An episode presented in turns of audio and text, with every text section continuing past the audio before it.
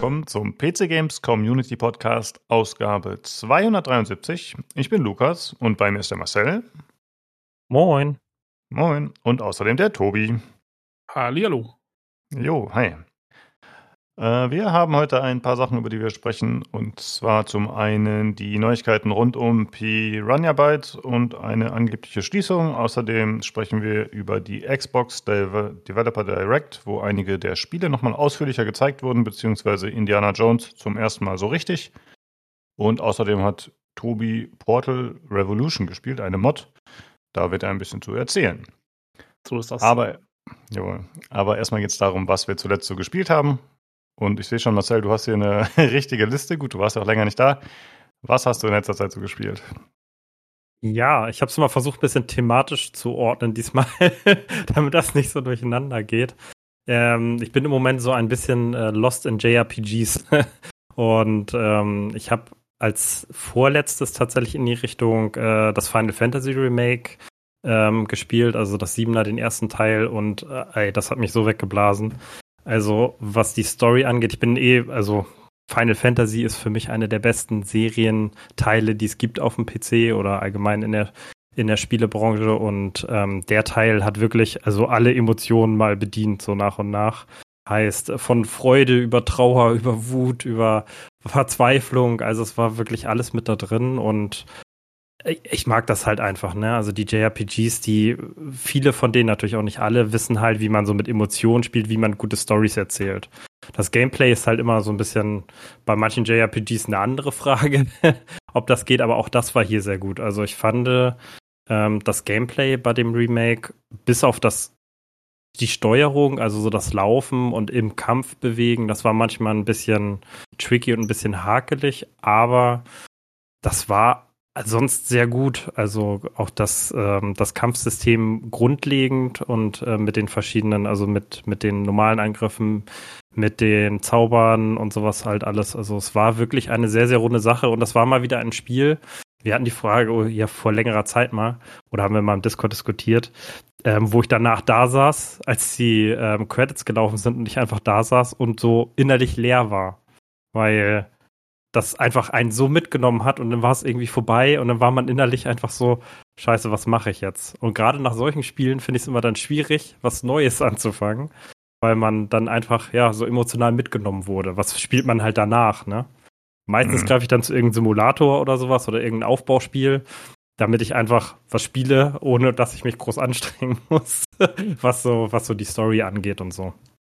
Ja, also und ich freue mich auch schon, der zweite Teil kommt ja jetzt dieses Jahr leider erstmal wieder nur für PlayStation. Aber ähm, ich freue mich schon, wenn der auch für PC rauskommt. Das ist auf jeden Fall ein Must-Buy für mich dann. Genau, das, das zweite JRPG, das ich gerade spiele, ich bin damit eigentlich mit der Hauptstory durch und spiele jetzt gerade den DLC, ist Tales of Arise. Ähm, ist ein bisschen so comichafter, aber auch eine extrem gute Story, ähm, die nicht jetzt ganz so viel Emotion ausgelöst hat, die aber sehr, sehr viele Wendungen und unerwartete Sachen hatte und die, also die wirklich immer epischer wurde, bis zum Ende hin, bis es so wirklich ähm, zum Höhepunkt kam. Also die haben die Story wirklich sehr, sehr gut aufgebaut. Und da ist auch alles mit der Steuerung, mit dem Kampfsystem, die Charaktere sehr, sehr gut geschrieben, wie ich finde. Ähm, und deswegen spiele ich jetzt halt auch noch ein DLC dazu und ja, mal gucken, was dann das nächste JRPG wird. ich äh, bin da so bei Persona jetzt oder bei AI Somnium Files. Äh, mal gucken. Das Problem ist ja immer, JRPGs sind halt ähm, Zeitfresser. Die spielst du, also wenn du eins unter 60 Stunden hast, dann ist das ja schon eine Seltenheit mittlerweile. Ja, stimmt. Äh, ja, Persona, das waren ja viele bei uns. Ich habe auch von Octopath Traveler 2 habe ich relativ oft Gutes gehört. Das soll wohl mhm. auch für mich gelungen sein, vor allem im Vergleich zum Vorgänger. Ja. Ja, es kommt ja jetzt das Persona 3 Remake erstmal. Das kommt jetzt Anfang äh, Februar. Und äh, das wollte ich als erstes spielen. Ich habe noch keinen Persona-Teil gespielt, ganz ehrlich. Und dann wollte ich den spielen, dann den vierten und dann den fünften halt irgendwann. Aber das sind halt auch unendlich Spiele. Also erstmal gucken, wie ich mir im dritten zurechtkomme und dann sehen wir dementsprechend weiter. Ja. Naja, und dann mein Lebensprojekt Yakuza habe ich den vierten Teil endlich durchgeschafft, bin jetzt beim fünften. sind ja nur noch, ich weiß nicht mehr, wie viele Teile äh, vor mir, weil diese Like a Dragon, es sind ja jetzt auch drei Spiele gleich im, ganz kurz hintereinander rausgekommen im Yakuza-Universum innerhalb von einem halben Jahr jetzt. Ja, das wird mich noch sehr, sehr lange beschäftigen, das Ganze. Genau, das war so das Thema JRPGs. Ähm, und dann, was ich nie gedacht hätte, spiele ich mittlerweile ein paar Horrorspiele. Aber nur im Koop, weil alleine habe ich zu viel Schiss. Aber ist es nicht so, dass äh, ihr auch teilweise, ich habe immer so das Gefühl, wenn ihr berichtet von euren gemeinsamen Abenteuern in den verschiedenen Spielen, dass ihr euch gegenseitig immer eher fast äh, da am meisten erschreckt, oder wie war das? nee, äh, erschrecken gegenseitig nicht, aber es, ist, es, gibt halt sehr lustige Situationen, so wenn wir hatten einmal eine Situation, da hatten ähm, Jakob, äh, Christina, Marco und ich gespielt und bei Phasmo und Jakob ist irgendwie im Schrank gestorben und dann hat sich ähm, beim nächsten Hand dann Marco drin versteckt und ist im da auch gestorben und dann sagen wir mal so, es war eine sehr witzige Position, die es äh, dann am Ende war, die beiden. Ach, ah, okay. äh, und sowas ist es dann halt eher. und äh, ja, Christina und ich konnten dann erstmal nicht weiterspielen, weil wir ähm, heulend, lachend, äh, also vor, heulend vor Lachen rausgegangen sind und erstmal nicht mehr spielen konnten. Und äh, so ist es dann eher halt, ne? Und wir sind jetzt aber übergegangen, also Phasmo spielen wir jetzt tatsächlich nicht mehr, wir sind jetzt zu The Monologist übergegangen. Ähm, der Monologist ist halt ähnlich, auch mit bis zu vier Spielern. Der Unterschied ist halt einmal die Grafik, die sieht ziemlich gut aus in dem Spiel. Ich weiß nicht, ob es Unreal Engine 4 oder 5 ist, aber es sieht auf jeden Fall sehr realistisch aus. Und die haben extrem viele Jumpscares da drin. Wir hatten es gestern Abend, haben Marco und ich das gerade gespielt und da gefühlt haben die in die Level noch mehr Jumpscares eingebaut. Das heißt, wir sind reingegangen, kannten das Level eigentlich schon die Jumpscares ja, und dann waren anscheinend neue da drin und ähm, es hat ungefähr drei Minuten gedauert, bis wir beide das erstmal geschrien haben. und äh, der und der weitere Unterschied ist halt bei Phasmos ist so, du musst den Geist ja nur rausfinden. Das heißt, du hast verschiedene Methoden, rauszufinden, welcher Geist es ist. Du machst das und dann ist es halt vorbei. Dann fährst du halt weg und kriegst halt Punkte dafür oder EP, je nachdem, ob du es geschafft hast. Bei dem Monogist ist es so, du findest den Geist raus dann musst du noch bestimmte Aufgaben erfüllen, ähm, um den Geist, ähm, ja, ich weiß nicht, warum man diese Nebenaufgaben machen muss. Bei manchen hat es einen Sinn für die End Endaufgabe dann, aber du machst noch so drei Nebenaufgaben und dann exorzierst du den Geist am Ende auch. Und ich finde das deutlich befriedigender, als einfach nur den Geist rauszufinden und wegzufahren, dass du den am Ende auch noch exor exorzierst und dann halt, und das ist pro Level halt auch immer eine andere Art, wie du das machen musst. Das ist nicht für jedes Level die gleiche Art, sondern ähm, immer verschiedene halt. Und deswegen finde ich das insgesamt tatsächlich besser als Phasmo mittlerweile. Ist ja auch ziemlich assi, ne, den Geist zu finden und dann einfach abzuhauen. Könnte ja. man ja auch mal danach. Ja. Aber ganz ehrlich, also ich habe keine Ahnung von dem Spiel und ich glaube Tobi auch nicht. Deswegen sag doch mal ganz kurz, wie findet man den Geist raus? Also das ist doch First Person, richtig? Ja, genau. Also mhm. am Ende ist es so, du hast verschiedene Sachen. Du hast so eine Geisterbox zum Beispiel, in die kannst du reinsprechen. Und äh, dann kann der Geist dir antworten. Du hast ähm, so UV-Lampen, wo du Fingerprints an den Türen zum Beispiel siehst. Du hast ähm, EMF, das ausschlagen kann, wenn der Geist in der Nähe ist oder Geistaktivitäten sind. Und jeder Geist hat halt drei von diesen Arten, die er nutzt. Und wenn du alle drei rausgefunden hast, dann kannst du den Geist identifizieren. Das heißt, du hast so 28, 30 verschiedene Geister und äh, der eine hat zum Beispiel dann Fingerprints, EMF und äh, oder Gefriertemperaturen, die drei Sachen. Und dann weißt du, welcher Geist das ist, wenn er alle diese drei Sachen erfüllt, zum Beispiel. Also so verstanden? Wie so eine Art, wie so eine Art Rätsel, ja. Erkundungsrätselspiel. Genau, im, im, Prinzip gehst du erstmal in so ein Gebäude rein, äh, kann ein Haus sein, Krankenhaus hatten wir auch schon und sowas alles. Und ein Farmhaus und versuchst den Geist, äh, den Raum zu finden, wo der Geist drin ist. Das findest du meistens mit dem IMF raus, weil immer wenn da Geistaktivität drin ist, dann schlägt auch das IMF an. Und wenn das aber eine bestimmte Höhe erreicht, also auf Stufe 5 geht, dann weißt du, okay, das ist ein Geist, bei dem das IMF halt äh, ein Hinweis ist, sondern sonst ist das IMF nur ein Hinweis, dass der Geist da ist. Sobald du weißt, dass der in diesem Raum ist, dann kannst du halt anfangen, mit den ganzen anderen Sachen zu überprüfen, ob da Fingerprints irgendwo sind, ob da die Gefriertemperaturen drin sind. Und wenn du das hast, wie gesagt, dann geht's halt in die nächste Phase und ähm, der Geist fängt halt irgendwann an, dich zu handen. Das heißt, ähm, der wird dann sauer. Es gibt halt verschiedene Arten von Geistern. Manche sind sehr ruhig, manche reagieren auf Licht äh, empfindlich. Manche sind halt welche, die dich ständig nur handen. Und dann kannst du halt vor den versuchen wegzulaufen, dich im Schrank zu verstecken. Und ähm, genau, und das Spiel reagiert halt darauf, wenn du redest. Das heißt, wenn du dich im Schrank versteckst, und dann redest, dann kann der Geist dich hören, halt über das Mikrofon. Ja, Ja, okay. Und äh, deswegen ähm, war es einmal auch ganz witzig, saßen Marc und ich im Schrank und so, ist es vorbei? Ja, es war nicht vorbei. und äh, genau, also die Geister hören dich halt und du redest auch so mit den Geistern. Zum Beispiel hast du doch manchmal so ein Uja-Board, wo du kannst du das nehmen und dann sagst du halt das Mikrofon, where are you? Und dann zeigt dir der Geist halt auf diesem Uja-Board, in welchem Raum er zum Beispiel ist und sowas alles. Das heißt, es ist auch mit Reden mit, mit dem Geist tatsächlich. Und auch diese Geisterbox sprichst du rein, where are you, talk to us und sowas alles. Und dann antwortet der Geist halt äh, eventuell. Okay, also das heißt, man hat eigentlich gar nicht so viel Shit-Chatter, also dass man die ganze Zeit sich spaßig unterhält, sondern das macht man eher nicht, sondern man redet nur, wenn es wirklich für das Spiel förderlich ist, ja? Genau, also man versucht, man kann sich halt die ganze Zeit unterhalten eigentlich, bis der Geist handelt. Dann sollte man halt ruhig sein, ähm, weil der einen dann hört halt. Ne, gibt auch wie gesagt verschiedene Arten von Geistern. Manche sind halt beim Handen, die sind dann sehr schnell und werden umso dichter zu dir kommen immer langsamer oder umso länger sie handen. Manche, ähm, was weiß ich, verfolgen dich halt die ganze Zeit, bis sie dich nicht mehr sehen. Und also die haben auch verschiedene Arten und sowas alles. Ne? Gibt auch sehr ruhige Geister. Also wir hatten auch schon Geister, die haben nicht einmal uns gehuntet äh, die ganze Zeit und so. Also es ist wirklich unterschiedlich von Geist zu Geist her. Und das macht's auch spannend. Der witzigste Geist war tatsächlich, das, das wussten wir noch nicht, der hat uns unsere Sachen geklaut. Du hast, bist da mit dem EMF lang gelaufen und auf einmal hattest du es nicht mehr in der Hand. Und ich so, hä, wo ist das EMF hin? Ich habe das doch nirgendwo hingelegt. Und dann Marco so, ja, bei mir ist das und das weg. Und der klaut die Sachen und legt die in irgendeinen Raum in diesem Haus. Wieder ab. Und äh, das wussten wir aber nicht, aber dadurch wussten wir, welcher Geist das ist. dann am Ende. Äh, war ganz witzig, also. Ja, klingt gut auf jeden Fall. Also ja, ich finde, man ist ja oft so, also wir beschäftigen uns ja schon viel mit Spielen eigentlich, jetzt für den Podcast und auch auf dem Discord generell.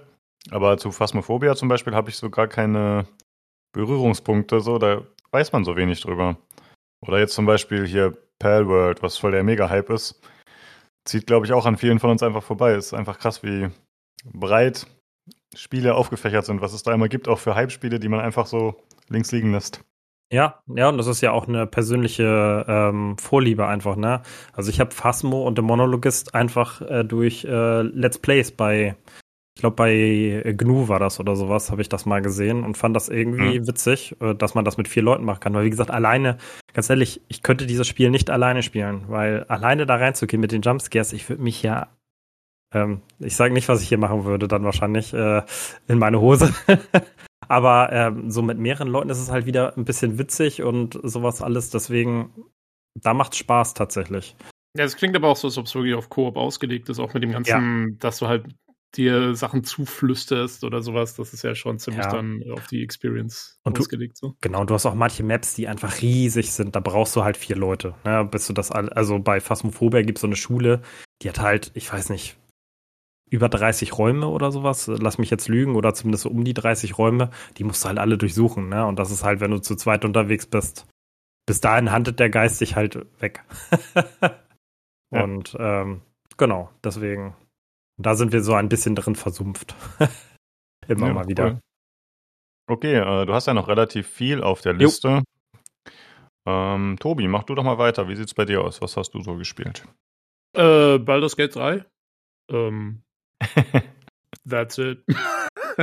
ja, ich habe ja, ich habe ja im letzten Podcast äh, hatte ich ja gerade erst angefangen, ähm, das zu spielen sozusagen und war ja nicht so begeistert, aber äh, ja, ich habe mich dann irgendwie die Zähne zusammengebissen und habe es immer weiter gespielt und immer weiter gespielt, weil ich mir dachte, ey, das ist dieses dieses äh, krasse Rollenspiel, wo irgendwie alle voll drauf abgehen. Äh, das musste musste irgendwie mal durchgespielt haben, einfach.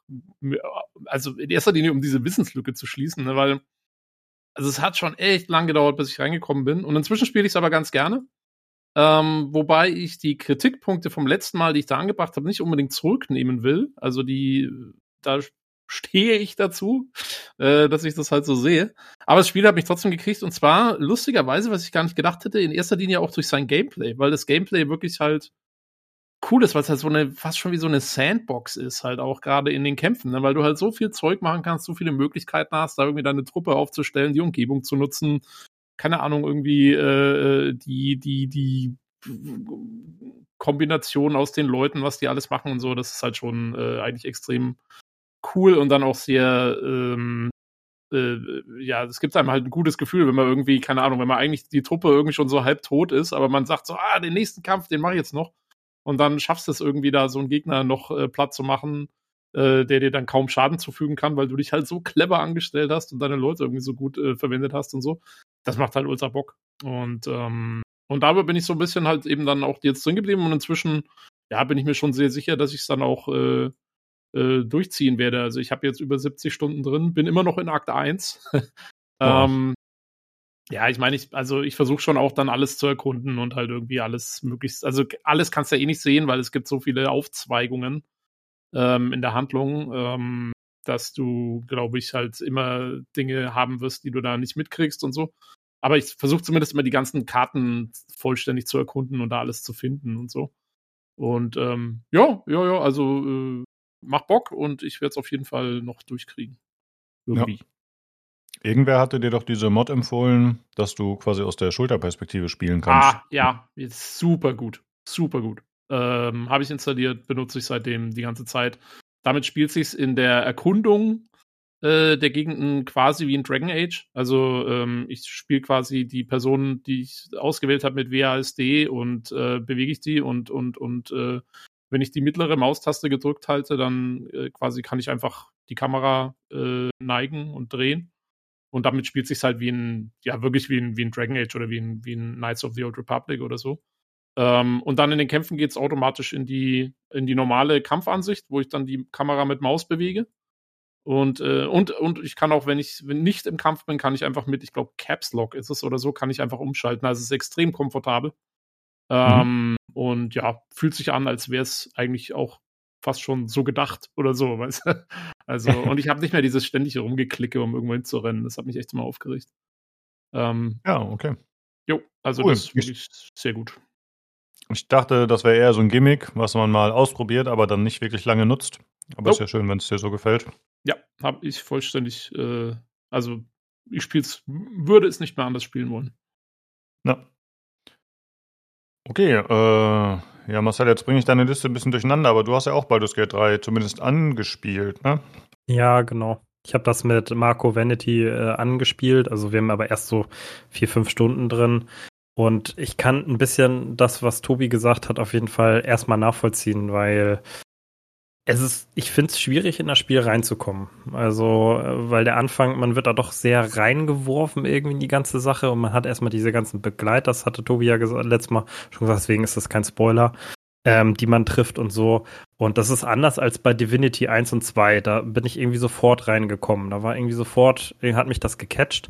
Und bei Baldur's Gate 3 bisher auch nicht. Und äh, das gleiche Problem weiß ich, hat Marco auch. Aber ähm, wir werden es halt weiterspielen und werden dann auch ein bisschen reinkommen. Also ähm, da bin ich ziemlich sicher. Aber das ist halt, wenn du so ein komplexes Spiel hast, das auch noch so ein Umfangsmonster ist, die äh, werden, da werden wir nachher wahrscheinlich noch mal äh, bei den Hörerfragen ein bisschen zu spielen, ist es halt manchmal einfach so, dass man ein bisschen braucht reinzukommen. Und ja, und also wie gesagt, ich, ich habe auch gesagt, ich, ich stehe zu dieser Kritik von letzter Woche. Der Einstieg ist einfach, ich finde, der ist einfach nicht gut. Also irgendwie, ich weiß nicht, ja. ich, ich finde, das, das hätte man besser machen können, irgendwie ein bisschen langsamer, ein bisschen gechillter.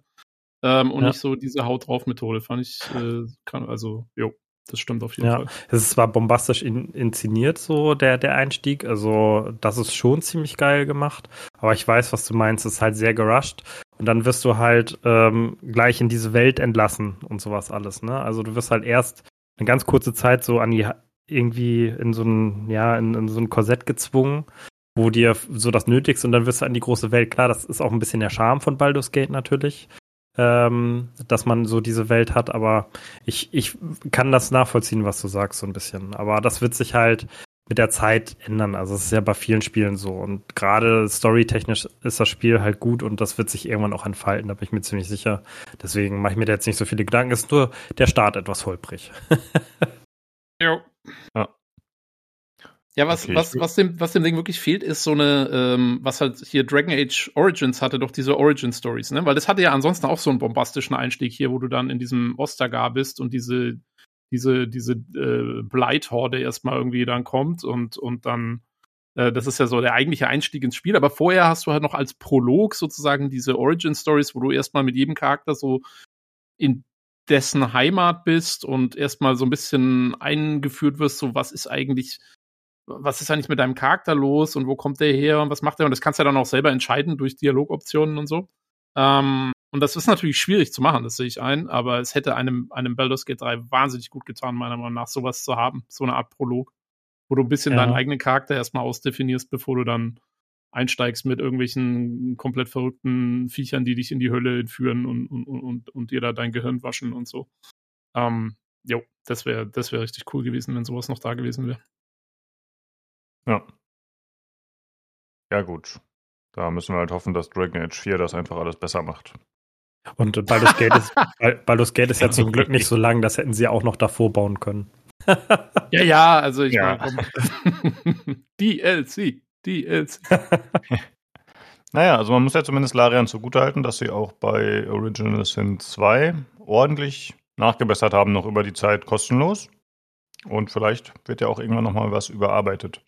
Ja, bei, bei Baldur's Gate 3 haben sie es ja jetzt auch schon gemacht. Die haben ja echt super viele. Per also, äh, ich habe letztens in irgendeinem Video oder Podcast von irgendjemand anders oder so, habe ich irgendwie äh, den Vergleich gehört zwischen äh, Baldur's Gate 3 und Starfield zum Beispiel halt. Und das, das ist schon so. Also, also Larian hat ja, die hauen ja, haben ja Patches rausgehauen und Ende. Ich glaube, die haben ja das ganze Ende nochmal überarbeitet und da irgendwie noch Sachen reingebaut.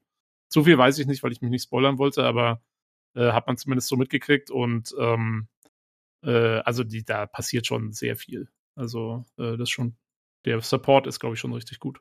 Aber das, ja. das ist für mich auch wichtig. Ich habe mich auch null spoilern lassen. Also das Einzige, was ich wusste, ist dieses mit den ähm, wie nennt man die denn, diese Hirnviecher, die man, diese Hirnwürmer, die man, ich habe den Namen vergessen, die man da ja, eingesetzt Ja, genau. Das, das wusste ich halt, dem konntest du ja nicht entgehen und so einzelne paar Stories halt, ne, so, so die, so witzige Sachen, so wie mit dem, die Bären-Story kennt ja jeder halt, ne, und ja. so, aber ich weiß von der Story sonst gar nichts und sowas alles und das versuche ich ja immer bei so storylastigen Spielen. Ich gucke mir nie irgendwie groß Trailer an oder irgendwelche Gameplays oder sowas, weil ich möchte da äh, unverbraucht rangehen an die Spiele immer und das selber entdecken und das habe ich hier auch gemacht. Das ist bei Baldur's Gate tatsächlich sehr, sehr schwer gewesen, aber ja, ähm, du, also ich, ich fand es eigentlich ganz gut. Also ich habe, äh, mir ging es genauso, ich habe mich auch nicht spoilern lassen. Hat auch gut geklappt und ähm, äh, großes Kompliment an unsere Baldur's Gate äh, Fans hier, äh, vor allen Dingen bei uns auf dem Discord im Baldur's Gate äh, Channel, die spoilern sehr gewissenhaft. Also äh, gibt zwar immer viele Diskussionen zu späteren Spielabschnitten von Leuten, aber äh, die, die Anwendung des Spoiler-Tags ist einwandfrei. Also da ist mir noch nie irgendwie was passiert, wo ich jetzt gesagt hätte, das äh, hätte ich jetzt nicht lesen dürfen oder so. Das ja, ich, mein, ich meinte auch nicht bei uns im Discord, sondern eher so in, äh, ich sag mal, im Internet oder im ja. Freundeskreis. ja, okay, okay. Ähm, ja, im Internet mache ich es halt so, sobald ich irgendwo Baldur's Gate 3 sehe beim Überfliegen von einer Überschrift oder so, bin ich halt raus. Dann ja, wird halt nichts Das versuche ich zumindest auch. Ja, mir wurden sehr viele Baldur's Gate 3 Shorts reingespült bei YouTube. Also ich gucke halt öfter irgendwelche Shorts, das ist ja im Prinzip wie TikTok. Und da war eine Zeit lang schon sehr auffällig, dass das so dominiert hat. Sehr krass. Aber ich wurde ja. auch nicht gespoilert. Ich habe auch eigentlich das ganz gut vermeiden können. Hast du noch vor, es zu spielen, Lukas? Oder? Ja, irgendwann schon, aber ehrlich gesagt, mir ist auch so der Umfang, oh, das schreckt mich ja, ziemlich Ja, das ab. ist schon, das ist schon äh, ein Commitment, sag ich mal, das Spiel. Ich habe auch, ich habe jetzt schon das Problem, weil ich bin halt immer noch in Akt 1. Ich gehe davon aus, ich brauche mindestens nochmal so lange, wie ich jetzt gebraucht habe und so. Und im März kommt ja, äh, habe ich jetzt letzte Woche vorbestellt, kommt Outcast 2. Dann raus am 12. März, das würde ich dann auf jeden Fall spielen. Ähm, und dann kommt ja auch dann irgendwie Horizon äh, Forbidden West raus, Ende März und so. Da kommt ziemlich viel Zeug. Und deswegen würde ich es ganz gerne noch durchkriegen vor, äh, vor dem 12. März, aber keiner, ich glaube nicht, dass ich das schaffe. Das, das ist so ein Monster, das Ding, ey. Ähm, ja, das ist äh, ein Spiel, das man, wenn man da nicht die ganze Zeit dran spielt, dass man über Jahre verteilt spielt. Aber dadurch, da, gerade, dass Marco und ich das im Koop auch spielen und wir ja nur so ein, zwei Mal die Woche zusammen spielen, das wird eine sehr, sehr lange Zeit, äh, ja, die uns das Spiel begleitet halt, ne? Aber das ist halt auch schwierig, ne? Dann, also bei mir, ich hätte dann auf jeden Fall das Problem, dass ich irgendwann raus bin oder so. Weißt du, dass ich irgendwann habe ich dann irgendwas anderes und so und dann habe ich eine Weile nicht gespielt und dann, wenn ich wieder reinkomme, denke ich mir so, äh, Jetzt ja, müsstest du eigentlich wieder von vorne anfangen. ja, aber wir haben ja auch Divinity 2 zusammen durchgespielt im Koop, äh, komplett. Also das hat auch geklappt und da sind wir auch immer wieder reingekommen. Also. Ja, okay, aber wenn ihr das könnt, dann ist ja gut. Ja. Bei mir, ich habe damit immer ein Problem, wenn ich, wenn ich das dann nicht durchziehe, dann irgendwann äh, verlieren mich so Spiele dann doch. Ja. Also das ja. muss ich ungefähr hindern hier. genau. Okay, dann erzähle ich einmal ganz kurz, was ich gespielt habe. Zum einen The Finals, das auch irgendwie zwei Patches bekommen hat mittlerweile. Da ist unter anderem so ein Solo-Modus dabei, den ich mir gewünscht hatte. Auch wenn der nicht äh, in dem Maße läuft, wie ich mir das gewünscht hätte. Also es läuft nicht über Kills, sondern trotzdem wieder über diese komische Geldsammelgeschichte. Ähm, ja, ansonsten, wenn man alleine spielt, merkt man halt noch, wie viel schlechter man ist. Weil man kann sich nicht mehr auf Teammates verlassen. Also ich habe richtig auf den Sack gekriegt, aber ich hatte trotzdem Spaß. Und dann habe ich noch gespielt, äh, eher ein bisschen äh, entspannter. Ganz kurz, ganz kurz. Ja. Äh, ich habe irgendwie gelesen in einem von diesen Clickbait-Überschriften von der PC Games, dass das Spiel irgendwie äh, extrem viele Spieler verloren hat jetzt im Januar. Äh, ja, hast du das irgendwie mitgekriegt oder? Hm, ich habe das auch gelesen, aber ich habe das jetzt nicht irgendwie groß nachrecherchiert oder nachvollzogen oder so. Aber ich kann es mir sehr gut vorstellen, ne, weil es halt relativ eindimensional ist und nur zwei Spielmodi hatte zu Beginn und die sich auch, jetzt gibt es drei, aber die ähneln sich von Konzept alle sehr stark. Mhm. Und es gibt jetzt auch nicht so super viel freizuschalten. Es ist Free-to-Play, dann springen die Leute halt irgendwann ab. Ja. Also ich finde es nicht überraschend, aber ich hoffe, dass sie sich wieder bekrabbeln und äh, ja, dass sie mehr Inhalt bringen. Aber ich habe es jetzt selbst auch seit zwei Wochen nicht gespielt, also von daher äh, bin ich da quasi mitschuld, wenn man so will. Genau. Mhm. Ansonsten habe ich gespielt äh, RoboQuest. Das ist ein First-Person-Roguelike, so im Borderlands-Look, das irgendwie letztes Jahr im November rauskam. Da wollte ich aber irgendwie nächste Folge nochmal detaillierter drüber sprechen. Da würde ich vielleicht nochmal ein kleines Review zu machen, weil ich finde es eigentlich ziemlich cool. Aber ich wollte es nochmal im Koop ausprobieren vorher. Ja. Okay, das war's schon bei mir. Marcel, du kannst deine Liste weiter abarbeiten. ja, ich versuche mich auch ein bisschen kürzer zu halten. Äh, ich habe noch zwei Aufbauspiele gespielt. Ich muss ganz ehrlich sagen, im Moment spiele ich nicht wirklich Aufbauspiele. Ich spiele im Moment eher so Story-fokussierte Spiele. Deswegen ist es im Moment nicht so viel. Ich habe SteamWorld Build ausprobiert, weil das im Game Pass war oder ist, besser gesagt. Ähm, ich habe das schon, da habe ich schon die Demo, glaube ich, war es, ja, genau von gespielt. Die war bei irgendeinem Steam Next Fest dabei und fand das eigentlich ganz gut, weil das so ein bisschen mehrdimensional ist. Das heißt, du baust oben deine Stadt in SteamWorld. Es gab auch SteamWorld Dick und sowas alles in diesem Metier, das heißt äh, mit Robotern. Und äh, gehst aber auch Ebenen nach unten, also ähnlich wie bei Dungeon Keeper oder ähnliches, dass du ähm, dann weit, also, also in mehreren Dimensionen was abbaust, damit du oben neue Gebäude bauen kannst, äh, so bestimmte Sachen findest und sowas alles. Ziel ist am Ende, dass du ähm, diese Gemeinschaft der Roboter halt rettest. Und ähm, da gibt's halt verschiedene Maps zu und ähm, ja, es mal für zwischendurch ist jetzt nicht ein Highlight, aber es ist ein sehr ja gutes Aufbauspiel. Also es man gut wegspielen kann. Ähm, ja, und macht, macht relativ viel Spaß, muss ich sagen. Im Gegensatz zu dem nächsten Aufbauspiel, das ich gespielt habe, ähm, City Skylines 2, ich hasse es einfach nur. Ich hasse es, dass es so schlecht geworden oh. ist. Äh, also mittlerweile ist es zumindest technisch besser, sagen wir mal. Also das Spiel ruckelt nicht mehr so stark und äh, Jan hatte mir auch ein bisschen noch mal ein paar Tipps gegeben, was ich so runterstellen kann und sowas alles von den Einstellungen äh, dadurch sah es halt erstmal in den ersten Spielstunden ziemlich kurze aus. Und ähm, das Problem ist, jetzt sieht es halt besser aus, aber das ist immer noch vom Gameplay her nicht gut, muss man sagen. Also das Verkehrssystem, das ja eigentlich das Wichtigste in City Skylines ist, funktioniert noch nicht richtig. Das äh, Wirtschaftssystem funktioniert noch nicht richtig. Und ähm, das sind alles so Sachen. Also ich werde vielleicht Mitte des Jahres nochmal wieder reinschauen, aber ich bin so gefrustet von dem Spiel, weil ich mich so darauf gefreut habe, dass ich nicht weiß, ob ich das überhaupt irgendwann weiterspielen will. Also, das hat mich echt abgefuckt, dass das so schlecht ist. hey. Ja, und das, ja, es ist halt, ich habe so viel in City Skylines 1 so viele Stunden, Tage, Wochen versenkt und sowas alles. Und ähm, wenn dann der Nachfolger rauskommt und halt wirklich nicht mal im Ansatz so gut ist wie der erste Teil,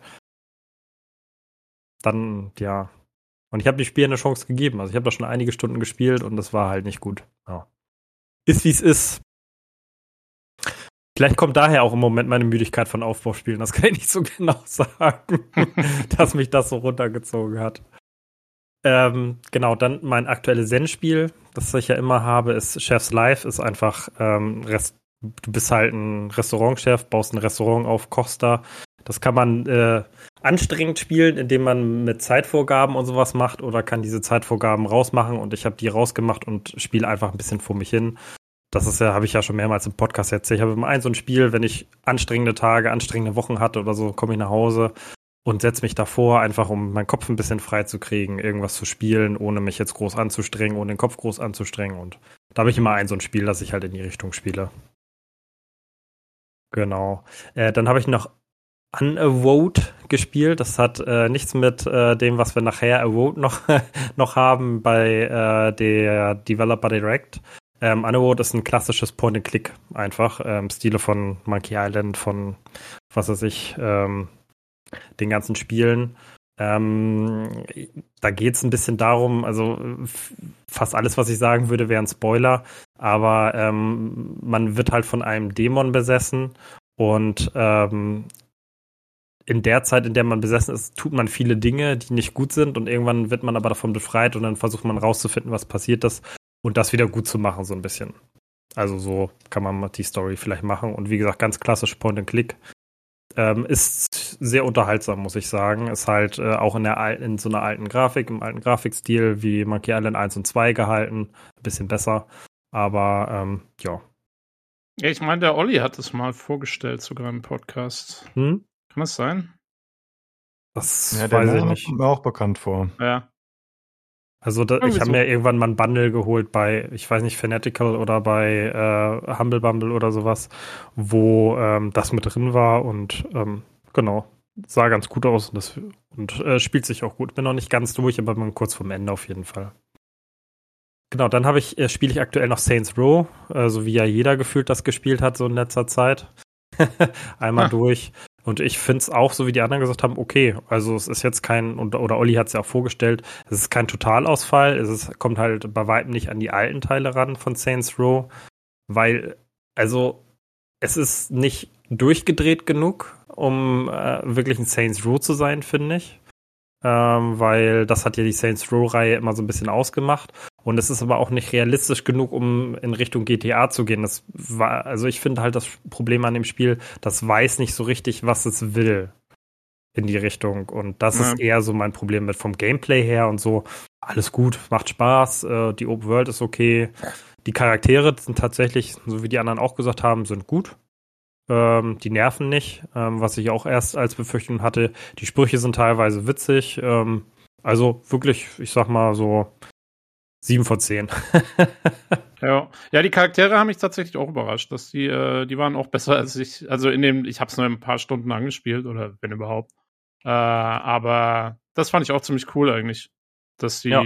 weil ich hatte so, ich hatte so äh, Watch Dogs 2 Charaktere erwartet nach den Trailern und äh, das war schon mal ganz gut, dass es das nicht war. Also ja, Genau, also das, so ging es mir auch. Ich hatte das auch eher das Gefühl, aber es sind halt auch nicht so geile Charaktere wie Saints Row halt, äh, also die ja. Teile hatten, ne? Also okay. das waren halt schon Charaktere und wie gesagt, das ist, da ist ja wirklich, also das ist ja wirklich völlig durchgeknallt gewesen. Und das hatte ich jetzt auch wieder erwartet und das ist es halt nicht. Und deswegen, ich glaube, ja. das ist auch der Grund, warum viele Leute davon einfach enttäuscht waren. Die wollen halt keinen Klon von irgendwas anderem haben. Die wollen, wollten halt einfach wieder dieses durchgeknallte, alles explodiert, äh, alles ist bunt, ähm, Aliens greifen an, äh, Spektakel haben und nicht äh, so ein etwas geerdeteres Saints Row.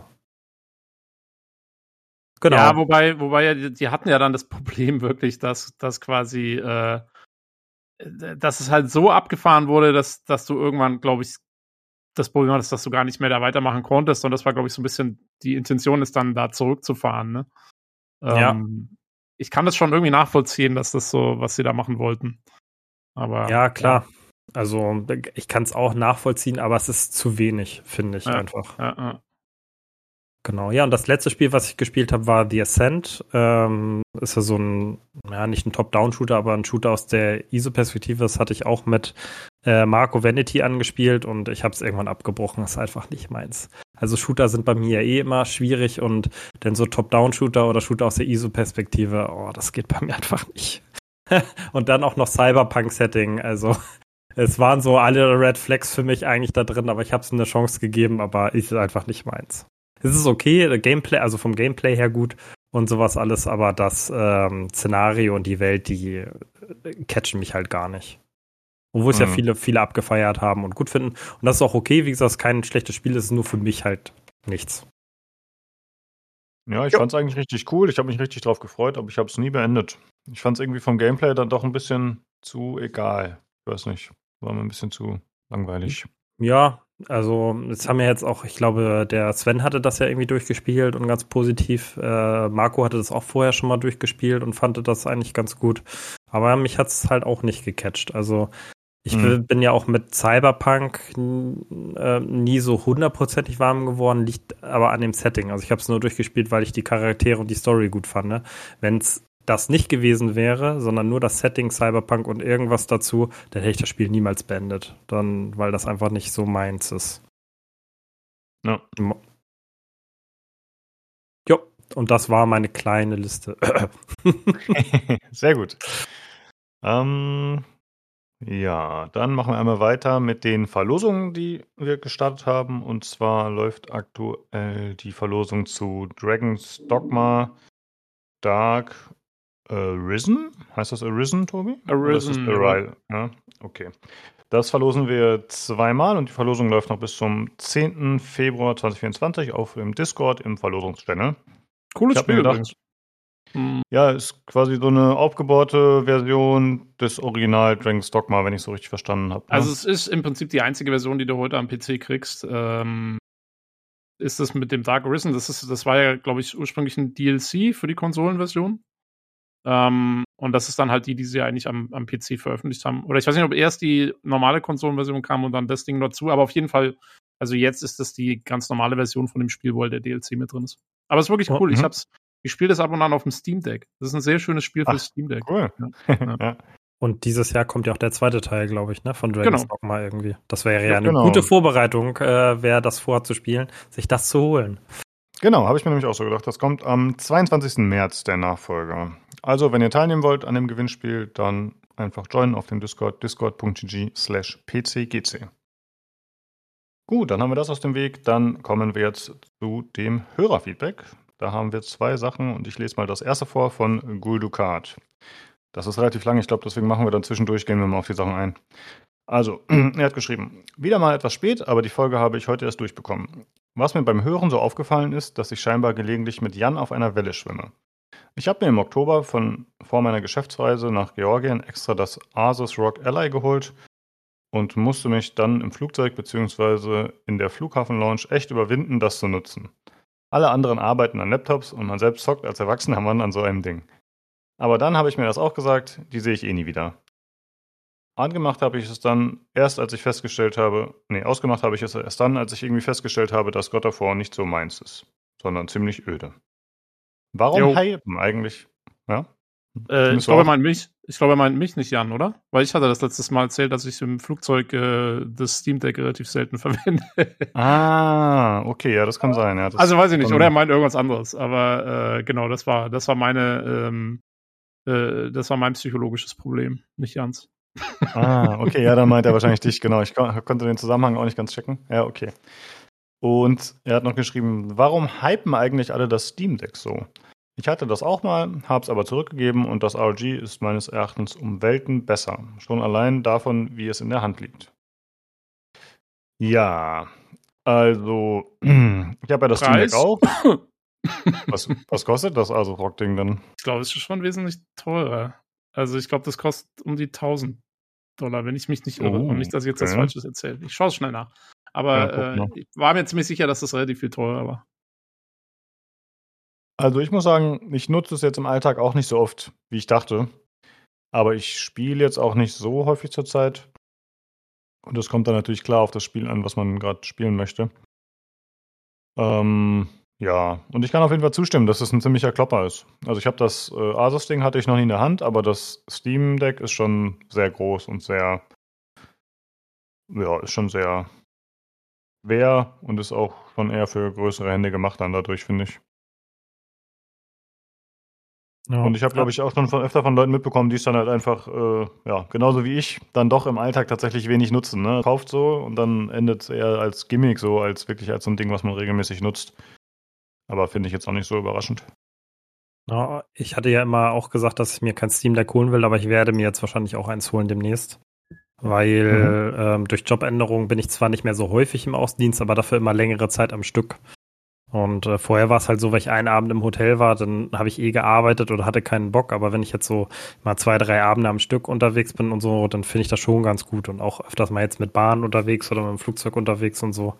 Und daher habe ich jetzt mich entschieden, das auch zu holen. Also gerade so für sowas wie Underworld, was ich vorgestellt hatte, so für Point-and-Click-Adventures oder für meine Simulatoren oder sowas, das, was man einfach gemütlich nebenbei spielen kann oder sowas, ähm, dafür werde ich mir das jetzt auch auf jeden Fall holen.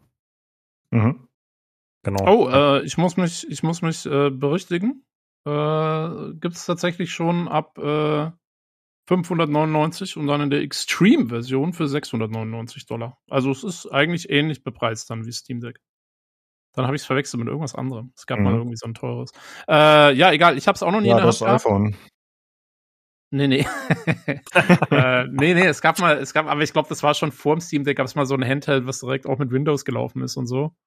Von irgendjemanden und das war dann irgendwie so teuer. Egal. Auf jeden Fall, ähm, ja, keine Ahnung. Also ich habe jetzt das Asus Rock auch noch nicht in der Hand gehabt. Ähm, du hast recht, Lukas, ich stimme dir zu, das Steam Deck ist klobig, auf jeden Fall. Ähm, ich sehe allerdings, ja, also ich meine, man könnte vielleicht diese, diese Schultern, wo die Handballen drunter liegen, so ein bisschen kleiner machen beim Steam Deck. Ansonsten, ich meine, gut, du hast halt die Hände so weit auseinander, weil halt dieser Monitor dazwischen ist. Um den kommst du ja nicht rum. Der ist ja eigentlich, äh, dem brauchst du ja da. Und je, ja. je, je näher du die Hände zusammen machen willst, desto kleiner wird dieser Monitor. Also da sehe ich relativ wenig Spielraum. Ähm, ja, wäre mal interessant, das auszuprobieren, einfach mal in irgendeinem Laden oder so mal in die Hand zu nehmen und zu gucken, ob es groß anders ist. Ich meine, gut, das Steam Deck hatte natürlich den Vorteil, dass es früher da war, ne? und ähm, ja, und es ist halt, ich meine, gerade wenn du halt eine große Steam-Bibliothek hast, ist es halt auch einfach komfortabel, weil du halt direkt, das ist halt direkt auf die Nutzung deiner, deiner Steam-Spiele so ausgelegt und so ähm, was halt eigentlich ganz, ganz nett ist. Aber ja, ich habe jetzt auch, also ich meine, ich mag das Steam Deck, ich, ich benutze es auch gerne, auch nicht so häufig, wie ich vielleicht mal irgendwie gedacht habe am Anfang, aber doch, ja, wenn man irgendwie dann mal, keine Ahnung, abends noch vom Schlafen gehen was spielen will oder so, das mache ich schon ab und an mal. Und, ähm, und ich finde halt einfach dieses Handheld-Prinzip mit Zugang zu deinen ganzen Spielen und so, finde ich halt cool. Ob das jetzt das Steam Deck ist oder das Asus Rock oder so, ja, äh, ist mir eigentlich relativ egal dann. Ja, bei mir, bei mir ist das zum Beispiel so, also ich finde das sehr stark, welche Spiele man da spielt. Ich würde da jetzt nie irgendwelche Action-Spiele oder so drauf spielen, weil das kann ich beim Handheld einfach nicht. Da bin ich zu doof für. Habe ich auch lange gedacht, aber es geht bei, also es kommt wirklich aufs Spiel an, finde ich. Es kommt echt ja. aufs Spiel an. Bei manchen geht es ja. gut, bei manchen nicht. Genau, das werde ich durchtesten und ich habe abends, so wie du sagst, vom Schlafen gehen, ich habe immer auf dem Handy rumgespielt mit irgendwelchen Spielen und ganz ehrlich, ich habe keinen Bock mehr auf diese ganzen Handyspiele. 82.000 Mal Werbung zwischendurch und sowas alles. Und dann nehme ich lieber jetzt das Steam Deck und kann dann in Ruhe noch, äh, weiß ich nicht, vorm Schlafen gehen kurz verspielen und so. Und dann, ja, genau, ich gucke es mir einfach mal an und ähm, ja, denke schon, dass das, dass mir das auch in irgendeiner Form gefallen wird für manche Spiele. Ja, schau dir doch parallel nochmal das Asus Rock Ally an. Vielleicht ist das ja irgendwie für dich tatsächlich interessanter aus bestimmten Gründen. Oder ist das direkt Nein, schon ausgeschlossen? Nee, ich, äh, aus den Gründen, die Tobi gesagt hat, mit der Steam-Bibliothek und so. Also, das ist halt schon einfach komfortabel. Ich will da, damit ja nicht, das soll ja nicht mein PC ersetzen, das wird ja trotzdem das Hauptding sein. Das soll einfach so für Reisen so ein bisschen was sein. Und das kommt jetzt auch nicht so ewig vor. Und nee, ich, ich werde das einfach nehmen, habe mich damit jetzt schon beschäftigt. Und ihr habt mir ja auch äh, schon mal ein paar Tipps im Discord gegeben dazu. Ja, also nur um es zu sagen, also auf dem Asus Rock, ich glaube, da läuft einfach Windows, also da kann man schon auch Steam laufen lassen, so ist es nicht, ne? Ja. Also äh, das geht. Aber ja. wie es jetzt genau ist mit Optimisi Optimization von irgendwelchen Spielen und so, das weiß ich natürlich nicht. Ja, gut, das stimmt. Du hast natürlich extra beim Steam Deck hast du dann diese äh, ja, zertifizierten Spiele sozusagen, ne, die schon quasi mit dem Steuerungs- äh, sozusagen drauf ausgelegt sind. Das ist schon praktisch, ja. Ja, wobei ich gar nicht weiß, inwiefern das auf Steam Deck beschränkt ist. Äh, diese Community Gamepad Layouts und sowas, ich weiß nicht, ich glaube, die kannst du auch einfach so hernehmen, oder? Für andere Gamepads. Das müsste schon gehen. Ja, aber dann geht natürlich die Formel wieder los, ne? Also du hast ja Spaß dran, aber ich freue mich eigentlich, wenn ich das nicht machen muss. Und dann musst du dir ja schon was zusammensuchen, glaube ich, erst kurz. Ja, musste mal gucken. Weiß jetzt auch nicht, wie, wie gut das implementiert, implementiert ist im, im, normalen Steam außerhalb vom Deck. Das ist eine gute ja. Frage. Mhm. So, okay, dann machen wir weiter. Äh, und zwar, jetzt geht es eher in Richtung Jan. Und zwar schreibt er, und dafür habe ich mir dann auch Atlas Fallen geholt. Vor Weihnachten, als es günstig zu schießen war. Sound und Grafik super, aber das Gameplay macht mich irre. Allein dieses ständige Suchen von wegen, wo man langspringen muss, hat mich so fuchsig gemacht gehabt, dass ich es direkt lieber deinstalliert habe, statt das Gerät vor die Wand zu hauen. Okay, also ich glaube, Jan hat es gemocht, da über den Sand zu sliden. Das hat er noch begeistert erzählt. Ansonsten danke für die nette Folge und eure Zeit, die ihr immer investiert. Und immer, wenn Nino von Tarkov redet, überlege ich, ob ich das dann auch mal spiele, habe aber die Befürchtung, dass es ist wie mit The Finals, installieren, zehnmal auf die Fresse bekommen, ohne auch nur einen Kill zu haben und zu deinstallieren. das wäre meine Erfahrung auch. Ja. Hey, ja. Äh, ja, keine Ahnung, kannst du überlegen. Also wenn du dich eines Tages dazu entscheidest, dass du Tarkov doch ausprobieren willst, dann gehst du halt aufs Discord und dann hast du da zehn Leute, die dich damit penetrieren. da hast du, wirst du nie wieder wen. wegkommen. genau, so ist es. Ja. Nee, ich hab's ja auch geschafft. Kann, ja. Man muss nur willensstark sein. So, und dann hat er noch eine Frage. Und mal eine Frage von mir. Ich blicke durch das System der Fragen und Antworten und wann was vorgelesen wird, glaube ich, immer noch nicht so ganz durch. Schieb's also gerne woanders hin, wenn es hier nicht passt. Äh, ja, also eigentlich lesen wir immer das vor, was sich auf die letzte Folge bezieht, wenn ich nicht irgendwas versäume reinzukopieren, wie letztes Mal.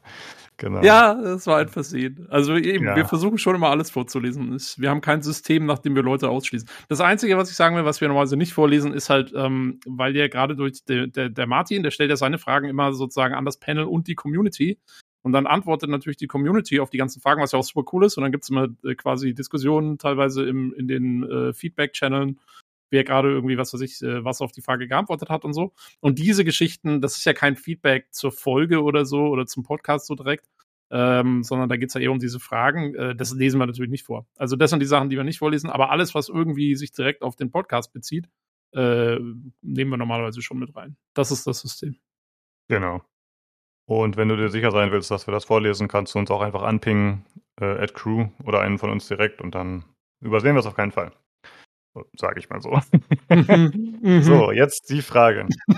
äh, wenn ihr euch ein Spiel zusammenbasteln könntet aus verschiedenen Genres und bisherigen Spielen, wie würde das aussehen?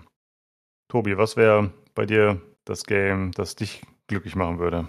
Also Star Citizen als Singleplayer. Oder Starfield in gut. Ähm, Also ein Mix, ein Mix aus, ähm, aus quasi äh, Weltraumsimulationen, Erkundung von Planeten, so ein bisschen Aufbauelemente können, können schon auch mit rein, aber nicht zu viel. Ähm, eine coole Story. Ähm, ja, das wäre eigentlich so für mich der Genre-Mix, der perfekt passt. Also eigentlich, deswegen hatte ich mich auch so auf Starfield gefreut, weil ich dachte, Alter, die machen genau das Ding und dann, naja, okay, dann war es halt nicht so cool äh, umgesetzt, wie ich gedacht habe, aber quasi, also wirklich, ähm, die Formel ist eigentlich schon, ist eigentlich schon goldrichtig, würde ich sagen. Ja. Und, und, und vielleicht noch alternativ, äh, habe ich, ich würde mal gerne ein Experiment äh, machen, wenn ich, wenn ich einfach unbegrenzte Ressourcen hätte und könnte einfach irgendwie da äh, in irgendeiner Firma sagen, hier macht jetzt mal das, wo scheißegal ist, ob es am Ende funktioniert oder nicht, einfach als Experiment. Ich hätte gerne mal ein Spiel, ähm, was quasi ähnlich wie bei einem Rollenspiel, ähnlich wie bei einem Baldur's Gate oder so, äh, für unterschiedliche Lösungswege ähm, quasi anbietet, um Situationen zu meistern ähm, und im Spiel weiterzukommen. Und die eine wäre ein Shooter-Teil oder so, so ein Action-Teil, der aber dann auch sau schwer ist. Ähm, und das andere, die andere Möglichkeit, die du hättest, wäre quasi so eine Art, wie so eine Art äh, Point-and-Click-Adventure. Also, dass du quasi Rätsel löst und dadurch die Kämpfe umgehen kannst und dann so das Spiel schaffen kannst. Ähm, und, und äh, quasi gucken, ja, was die Leute machen und den Action-Part aber wirklich so sau schwer machen, dass du wirklich gut sein musst, um da durchzukommen. Und dann schauen, was, was passiert. Das äh, fände ich immer mal interessant. Würde sich aber wahrscheinlich nie und immer verkaufen, aber äh, fände ich irgendwie cool als Konzept. Einkäufer haben sie dann ja. Ja, mich halt. Ja, aber ich, eben. aber ich habe es ja auch, ich habe es ja dann auch in Auftrag gegeben. Also, ich, zur Not habe ich es ja bezahlt. Ja, ja, Tobi ist dann so ein klassischer Typ halt, ne? Das ist mein Spiel und das ist richtig gut. Daumen ja, genau. Hoch. genau. Ich gehe dann so, äh, hier wie dieser, der Typ, der Gears of War gemacht hat, wie ist der wieder, der, der, der immer Rabatz, Rabatz macht? Äh, weißt ja. du, hier, der dann dieses. Ja, der Kettensingmann, aber ich weiß gerade nicht. Ja, genau. Bl genau. Blissin, Blischinski. Genau, genau, genau. Der, der Typ. So, so wie dir gehe ich dann durchs Internet und scheiß alle zusammen, die mein Spiel nicht gut finden. Also mein Spiel Gibt es eigentlich schon so ein bisschen. Und zwar hatte ich mir immer gewünscht, eine Mischung aus XCOM und Warhammer 40k. Und da ist Chaos Gate Demon Hunters schon ziemlich nah dran gekommen. Äh, nur ich würde es mir gerne noch ausgefeilter und umfangreicher wünschen. Umfangreicher in Bezug vor allem auf die verschiedenen Rassen, die es im Spiel gibt. Also die man halt so aus dem Warhammer-Universum kennt. Äh, wie es zum Beispiel bei äh, Dawn of War Dark Crusade, Eternal Crusade oder wie es hieß. Also da hatte man quasi alle Rassen. Also da gab es die Orks, da gab es die Tau, da gab es die Elder, Dark Elder, da gab es irgendwie alles. Und das fand ich tatsächlich ziemlich cool. Und wenn man die noch alle spielen oder als Gegner haben könnte, das wäre auf jeden Fall ziemlich nett. Aber mal gucken. Chaos Gate war ja, glaube ich, recht erfolgreich. Mal gucken, wie ein zweiter Teil aussieht. Vielleicht wird mein Wunsch dann ja schon annähernd erfüllt. Ja, Marcel, was ist dein liebstes Spiel? Was wäre das? Mehr Spiele wie Spellforce. Ein Mix. Also Spellforce ist ja Aufbau und äh, Rollenspiel gleichzeitig, aber äh, ich weiß gar nicht, ob sowas viel gibt, dass man ähm, nach dem Aufbauteil halt in die ähm, Third-Person- oder Ego-Perspektive dann wechselt und nicht weiter von oben, also aus der ISO-Perspektive das machst. Bei Spellforce ist ja so, du baust dir irgendeinen Ort zusammen, ähnlich Age of Empires oder ähnliches, und dann hast du immer Phasen dazwischen, wo du einfach nur mit deiner Truppe und ein paar ähm, Soldaten und so weiter lang gehst und das dann in so eine Art Rollspiel so ein bisschen wechselt, äh, so eine Art und das, sowas könnte ich mir gut vorstellen halt, ne, dass du dann irgendwas aufbaust, bla bla bla, und dann gehst du in die Third-Person-Ansicht oder First-Person-Ansicht und dann läufst du ein bisschen durch die Welt, metzelst ein bisschen was nieder und äh, dann kommt mal wieder ein Aufbaupart, sowas. Mhm. Ja, also Genre-Mixer sind immer schwierig, ne? Da muss man halt irgendwie alle dann zufriedenstellen. Nicht nur eine Fanbase von einem Genre, sondern halt mehrere abdecken. Ja, reicht, wenn die mich zufriedenstellen. Alles gut. ja, okay. Äh, vielen Dank für das Feedback, Guldukat, und für die Fragen. Und dann haben wir noch wie immer Feedback von Martin. Genau, Martin schreibt, die Tetris-Story von Tobi war der Hammer. Sowas Abgefahrenes, gerne mehr von solchen verrückten Einsichten. Yeah! Okay, ähm, finde ich sehr schön. Hörerfragen an das Panel und die Community. Könnt ihr euch beim Spielen gruseln und was macht ein Game richtig schaurig schön? Welches sind eure schreckenserregendsten Spiele? Äh, Marcel, du hast es ja schon angesprochen eigentlich zu Beginn dieser Folge. ja, ich kann mich äh, sehr leicht gruseln, muss ich ganz ehrlich sagen. Also ich finde äh, immer, ähm, also für mich reicht schon eine düstere Stimmung. Also ich hatte das teilweise auch schon im DLC von ähm, Tok wie hieß das noch? Ghost war ja Tokio, genau. Der DLC davon, der war auch deutlich gruseliger als das Hauptspiel und so. Und ähm, es geht bei mir sehr schnell, bis ich mich grusel. Und Jumpscares sind für mich halt äh, ja so der Todesstoß oft. Dann ähm, und die schreckenserregendsten Spiele, die ich gespielt habe. Also ich werde nie vergessen, das erste Fear, das ist für mich so mein Paradebeispiel.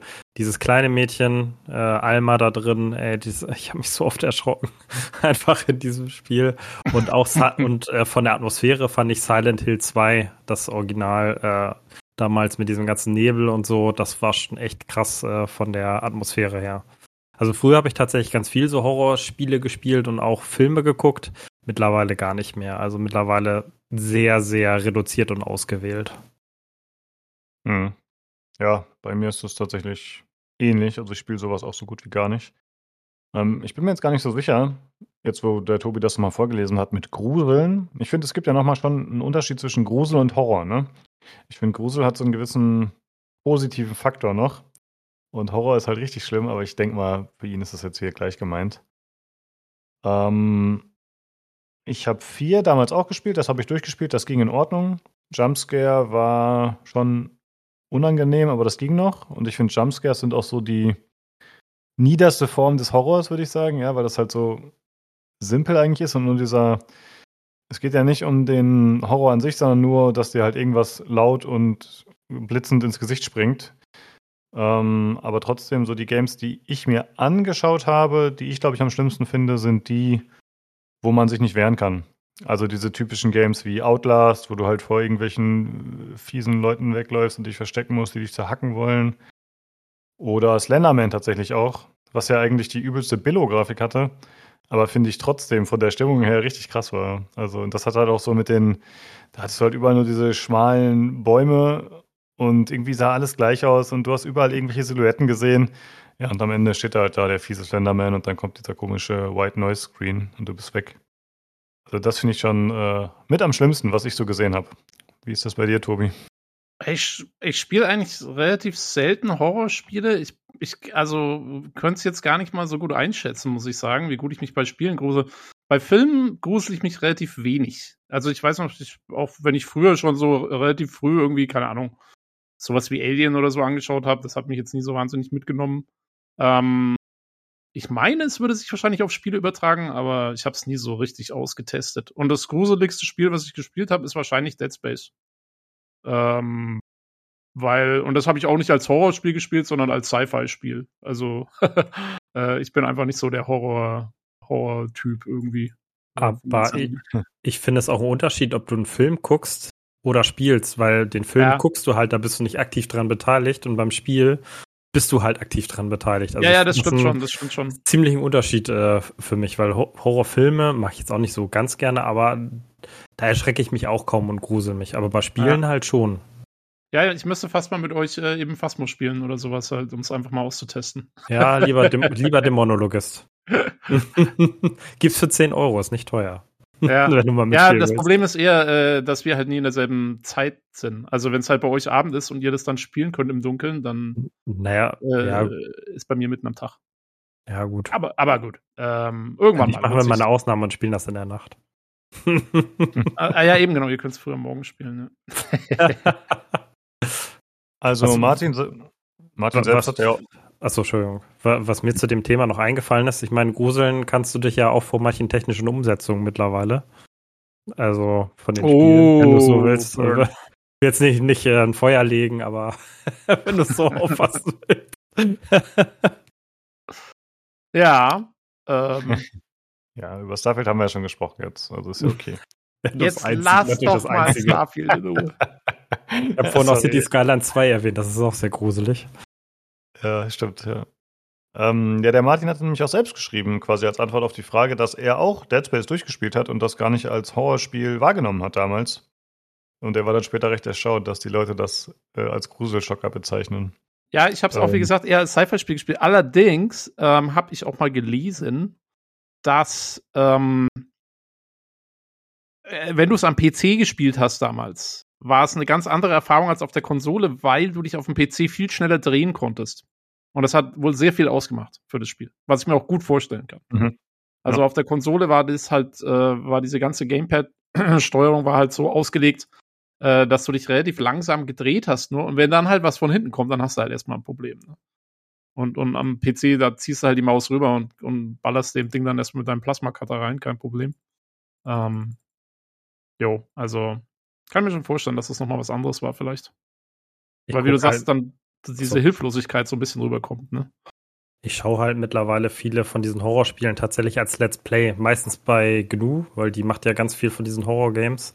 Und ähm, wenn da Jumpscares drin sind, also das ist halt nicht so schlimm, als wenn ich selber spiele, aber die Jumpscares sind manchmal tatsächlich da auch drin.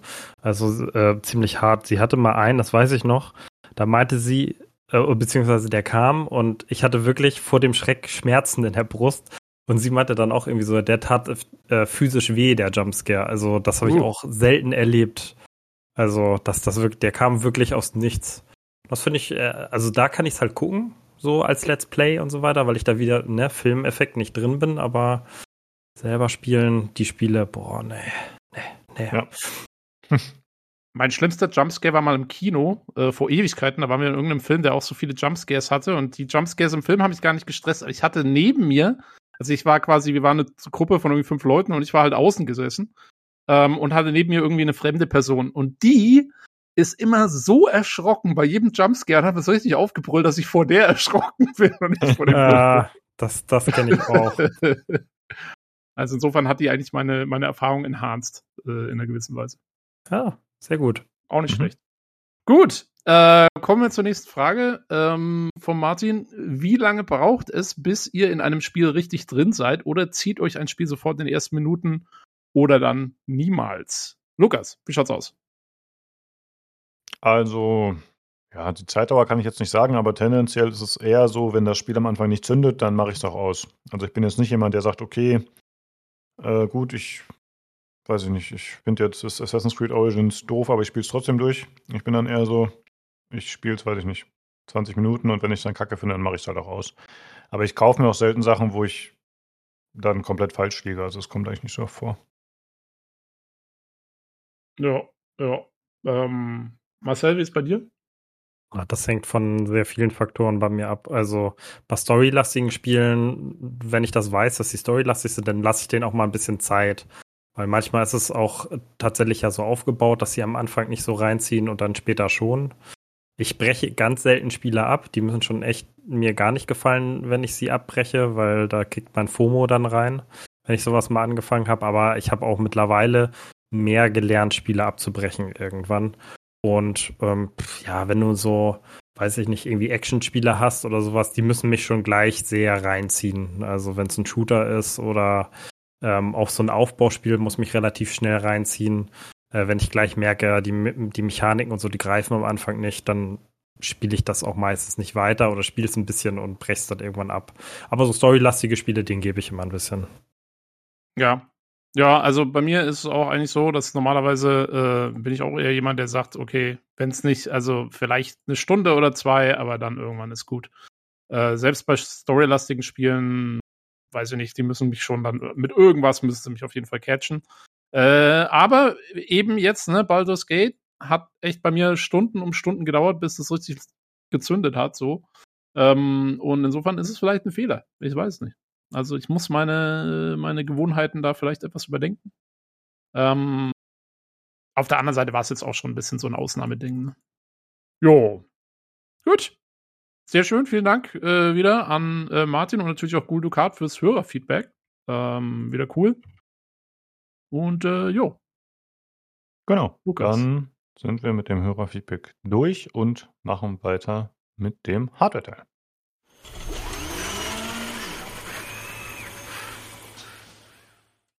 So, da bin ich wieder und bei mir ist der Nino Hi, ich bin krank. und außerdem der Jan. Ja, hi, mir geht's einigermaßen okay. Hervorragend. Äh, ja, was haben wir heute? Wir haben ein bisschen CES da, diese Technikmesse. Ich bin mal gespannt, was ihr da mitgebracht habt. Ob sich irgendwas Tolles ergeben hat oder alles nur das Gleiche ist. Ich bin neugierig. Aber wir sprechen natürlich zuerst darüber, was gespielt wurde. Und Jan, ich sehe, du hast Curse of the Dead Gods gespielt, was mich freut. Wie hat's dir gefallen? Ja, bis zum letzten Level fand ich's ganz geil.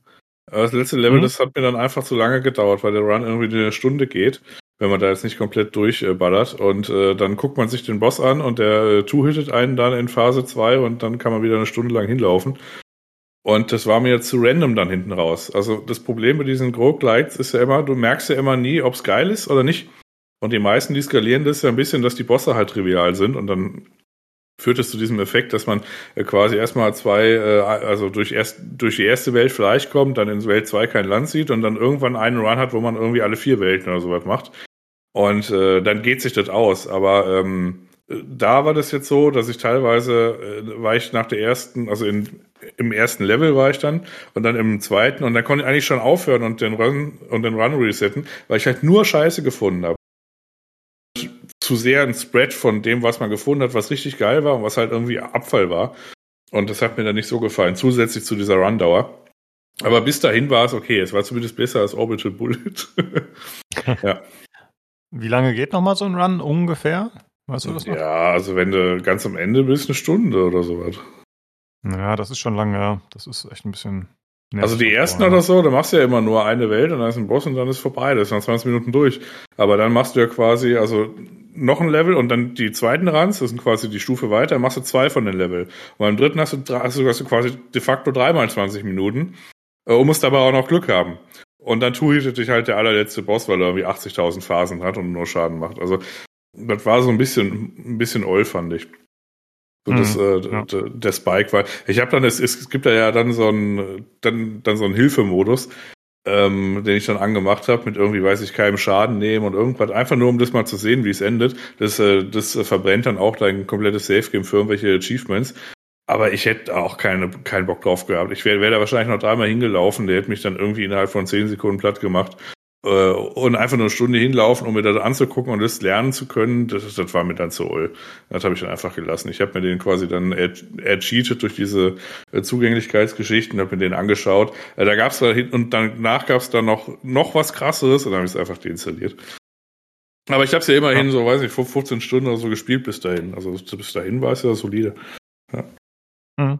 Ja, dieses Jahr soll ja deren nächstes Spiel rauskommen, Raven's Watch. Da bin ich mal gespannt drauf. Aber es kann sein, dass es erst im Early Access kommt. Ich weiß gerade nicht. Ja. Mal schauen. Ein Roguelite, was, äh, was nicht so ein Problem hat, ist übrigens Wallworld. Das war ziemlich kurz und ziemlich fantastisch. Also ich habe das irgendwie so, ich glaube so 10, 12 Stunden irgendwie kann man das durchspielen. Ähm, du startest in der Mitte von einer großen Mauer und dann hast du quasi, kannst du entweder nach oben oder nach unten und du merkst dann relativ schnell, wenn dann quasi Wolken kommen, dann hast du ein neues Gebiet und dann wird's immer äh, schwerer, je weiter weg du von der Mitte bist. Du kannst entweder nach oben oder nach unten oder teilweise, also du hast ja so, so einen kleinen Spider-Roboter und du hast immer so Minenschächte, die du halt siehst. Und dann äh, tust du den Spider-Roboter da andocken und dann meinst du da rum und äh, sammelst halt Upgrades frei und kannst dann auch später dann durch so eine Währung dann Sachen, also dauerhafte Upgrades, also Roguelite halt äh, quasi freischalten. Und äh, mit dem Timer wirst du dann quasi immer so angegriffen von so Wellen. Und dann gibt's so einen Boss, der kommt einmal, äh, da ist er relativ trivial, dann kommt er zweimal, das ist schon ein bisschen knackiger und beim dritten Mal äh, one-hittet er ein, es sei denn, man hat quasi äh, bestimmte Sachen gefunden in der Welt und weiß dann, wo die einzusetzen sind.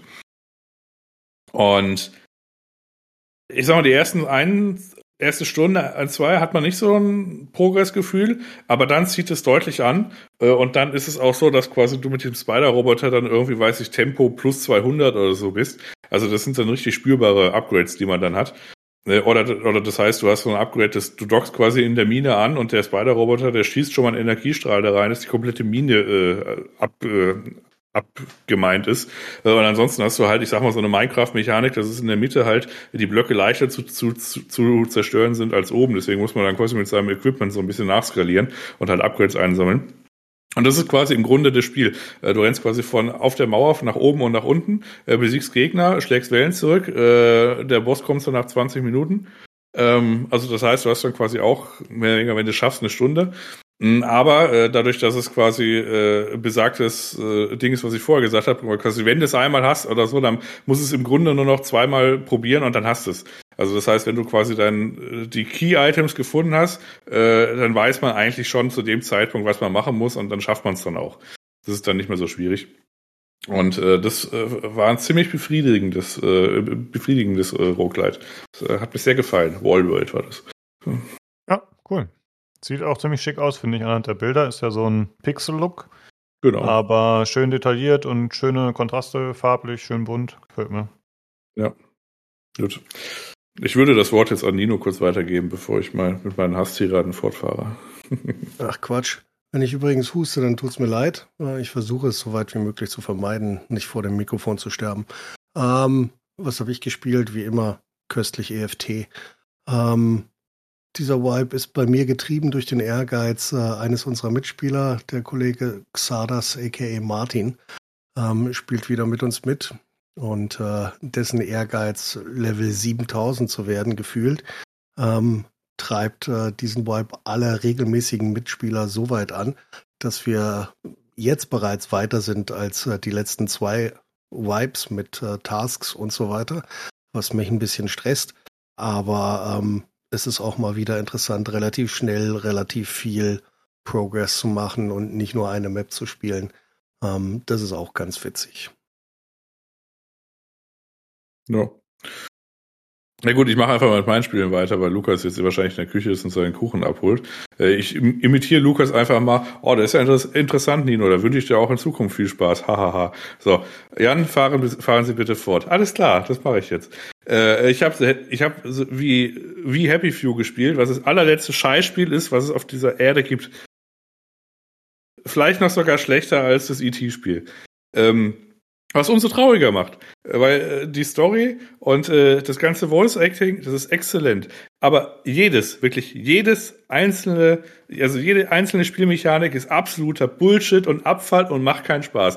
Das, das muss man auch erstmal schaffen. Also man hat ein Spiel, wo die Prämisse geil ist, die Story ist geil, der Artstyle ist cool, das Voice Acting ist cool und dann baut man da ein Spiel darum, was alles in den Kackdreck zieht, in den dicken Kackdreck. Das ist wirklich schlimm. Also, äh, du hast so Survival-Mechaniken, die Wege sind lang, äh, die gehen ständig irgendwelche Sachen auf den Sack, äh, weiß ich, äh, Schleichmechaniken funktionieren nicht. Äh, wenn dich jemand irgendwie äh, auf sich aufmerksam macht, rennst du drei, rennst du drei Meter, setzt dich in diesen Kackbusch oder so, wartest zwei Minuten und gehst dann wieder hin und weil die erinnern sich nicht mehr an dich.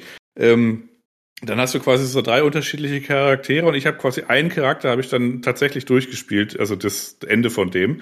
Und dann soll man noch einen zweiten Charakter spielen, noch einen dritten und dann gibt's das True Ending. Und die Scheiße habe ich mir einfach auf YouTube angeguckt. Ich war dann durch mit dem Spiel. Äh, das eine Ding, das ging da noch, aber als es dann quasi gesagt hat, so, du hast jetzt einen Skillbaum, den hast du dir mühsam erarbeitet. Der, der Skillbaum besteht übrigens nur aus Sachen, ähm, die quasi das negieren, was keinen Spaß macht. Nämlich alles. Also da stehen dann so Sachen drin wie, ja, die Leute, die beobachten dich dann nicht mehr so, wenn man in der Stadt rennt, weil vorher darf man nicht rennen in der Stadt. Also das ist auch Story und so weiter begründet und lalala, aber es ist wirklich widerlich. Und alles in diesem Skillbaum ist da drin, was irgendwie, was sich das negiert, was halt keinen Spaß macht. Und äh, dann sagte das Spiel, ja, du spielst jetzt aber einen neuen Charakter, der ist jetzt auch so ein bisschen schwächer und so, der Skillbaum ist auch zurückgesetzt. Übrigens, du musst arbeiten und ab und zu nach deinem Kind gucken, habe ich alle viel gemacht, die Scheiße deinstalliert. Was wirklich, wirklich schade ist. Es ist ein wunderschönes Spiel, wie gesagt, ist alles gut, aber es ist, es ist faszinierend, wie beschissen das ist. Ja. Ich, ich denke, das haben die mit Absicht gemacht, um dich zu ärgern. Ja, und alle, alle anderen auch zu ärgern. Also, das ist mir unbegreiflich, wie das geht. Ja, und dann habe ich Resident Evil 2 noch gespielt, das war okay. Sind die Res Rezensionen denn im Allgemeinen so schlimm für das Spiel? Äh, ja, was das Gameplay angeht, ja. Also ah. kann sein, dass es mich besonders echauffiert. Äh, also die Nix hat's ja auch gespielt und fand es auch alle scheiße. Ähm, und soweit ich mich erinnern kann, waren quasi die Rezensionen auch so, dass es irgendwie so halt so, ja, so, ja, so, ja, so traurig ist halt einfach dass da irgendwie so eine halbe Survival-Mechanik oder dass halt jede Mechanik da drin absoluter Bullshit ist. Und dann spielt man ja. das halt trotzdem weiter, weil man sich so, also ich, mich hat's halt interessiert, wie es, wie es wo weitergeht mit dieser Story. Und äh, die ganzen Cutscenes und das Voice Acting und das war auch so super und es war, also, ach, schade. Ja. Ja, wirklich schade, aber vielleicht optimieren sie ja noch was in Zukunft. Nein! okay, nächstes Thema. Das Spiel ist doch durch, da, da optimiert doch keiner mehr, keiner mehr dran. Äh, lasset alle Hoffnung fahren, das wird auch nie wieder heil. Das wäre gut, wenn es eine Serie wäre, wo man es überhaupt nicht spielen muss. Okay, okay. so, hast du noch mehr Widerworte, Lukas? Nein, nein, ich, ich habe nur vorhin dein, deine Imitation gehört. Ich dachte, ich gleiche mich da noch so weit an wie möglich. Ach so, okay. Okay. So, dann haben wir noch Hörerfragen. Und zwar haben wir diesmal was von Guldukat und er hat gefragt, wenn ihr euch ein Spiel zusammenbasteln könntet aus verschiedenen Genres und bisherigen Spielen, wie würde das aussehen? Nino, was, was bräuchtest du? Ich habe es vorhin schon äh, sehr passend umschrieben. Ich hätte gerne einen Extraction-Shooter im Gothic-Universum. Hm. Haut mich nicht um. Meinst du, das ja, ist es? Mag, mag sein, dass dich das nicht umhaut, aber hier geht es um mich. Ja. ja, stimmt. Ja. Okay, Jan, was hättest du? Ja, Elden Ring und der Soundtrack ist von Amy McDonald. okay, okay, dann haben wir doch äh, die Fragen von Martin wie immer. Äh, und zwar möchte ich einmal wissen, könnt ihr euch beim Spielen gruseln und was macht ein Game schaurig schön? Welche sind eure schreckenerregendsten Spiele? Nino, spielst du Horrorspiele? Ich spiele so einen Quatsch nicht, hauptsächlich, weil ich Angst habe, dass ich bei Jumpscares ähm, an einem Herzinfarkt sterbe. Das ist aber auch der einzige Grund. Das ist jetzt nicht so, als ob ich Angst hätte. Ähm, aber wie gesagt, ich habe einfach große Angst davor, bei Jumpscares an einem Herzinfarkt zu sterben.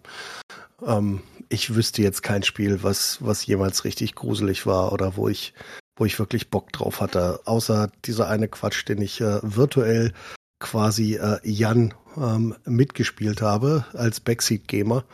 Das in diesem Asylim, ich weiß so, nicht, dieses, mehr, das war cool. The Medium.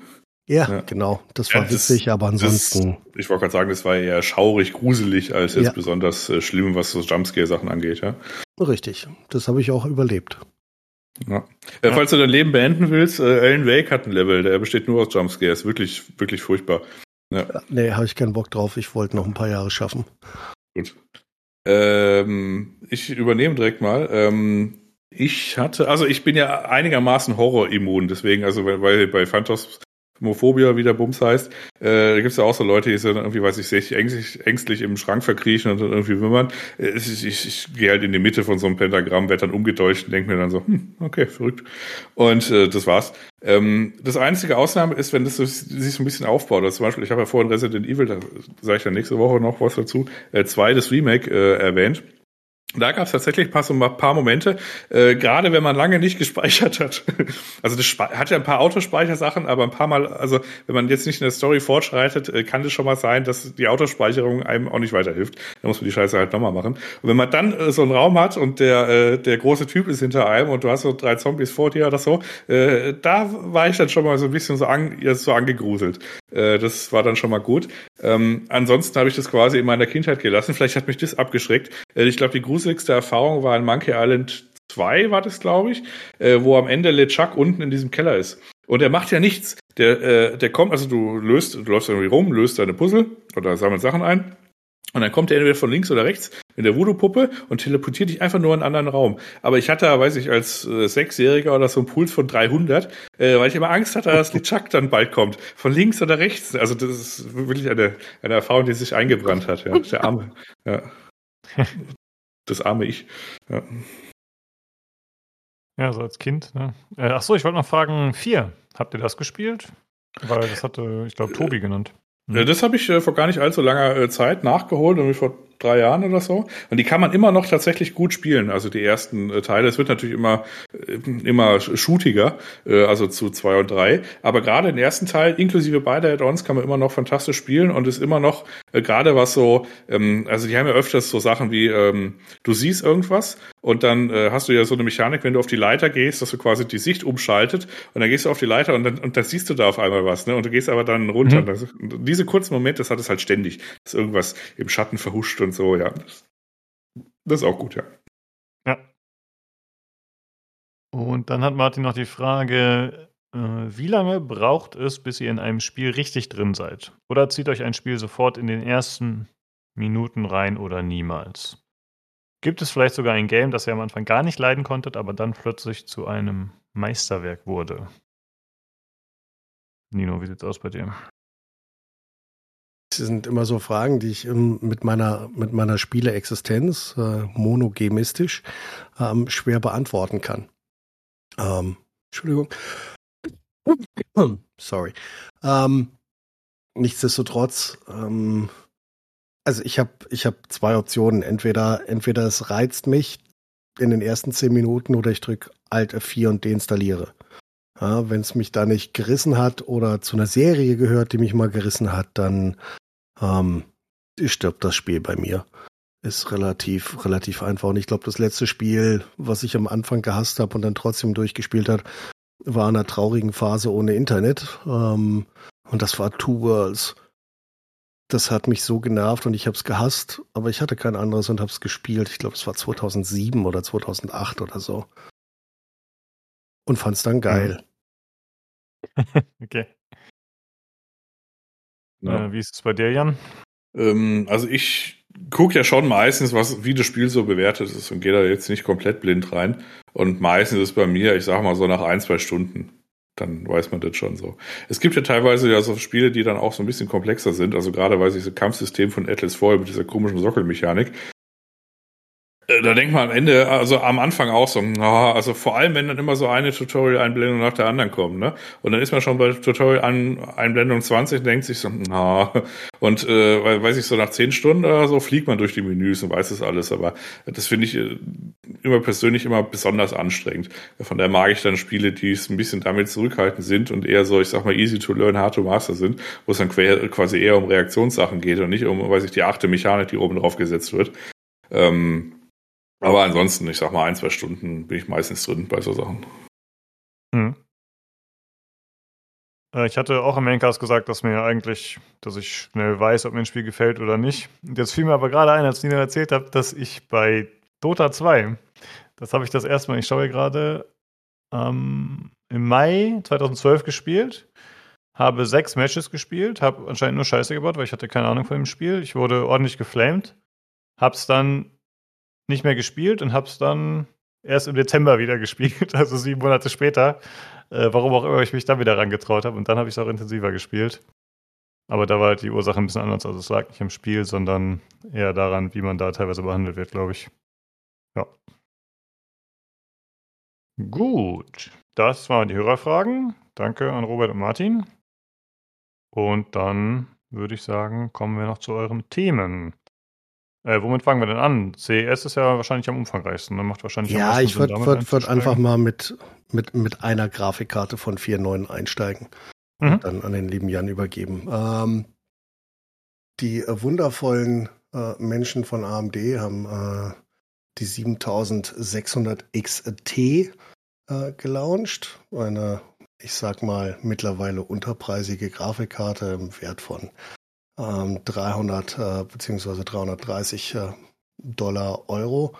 Ähm, die ist ein bisschen schneller als die äh, 7600, die es bisher gibt. Ähm, ist der gleiche Chip, bisschen höhere Taktraten, doppelt so viel Speicher und ähm, 25 äh, Watt mehr TDP.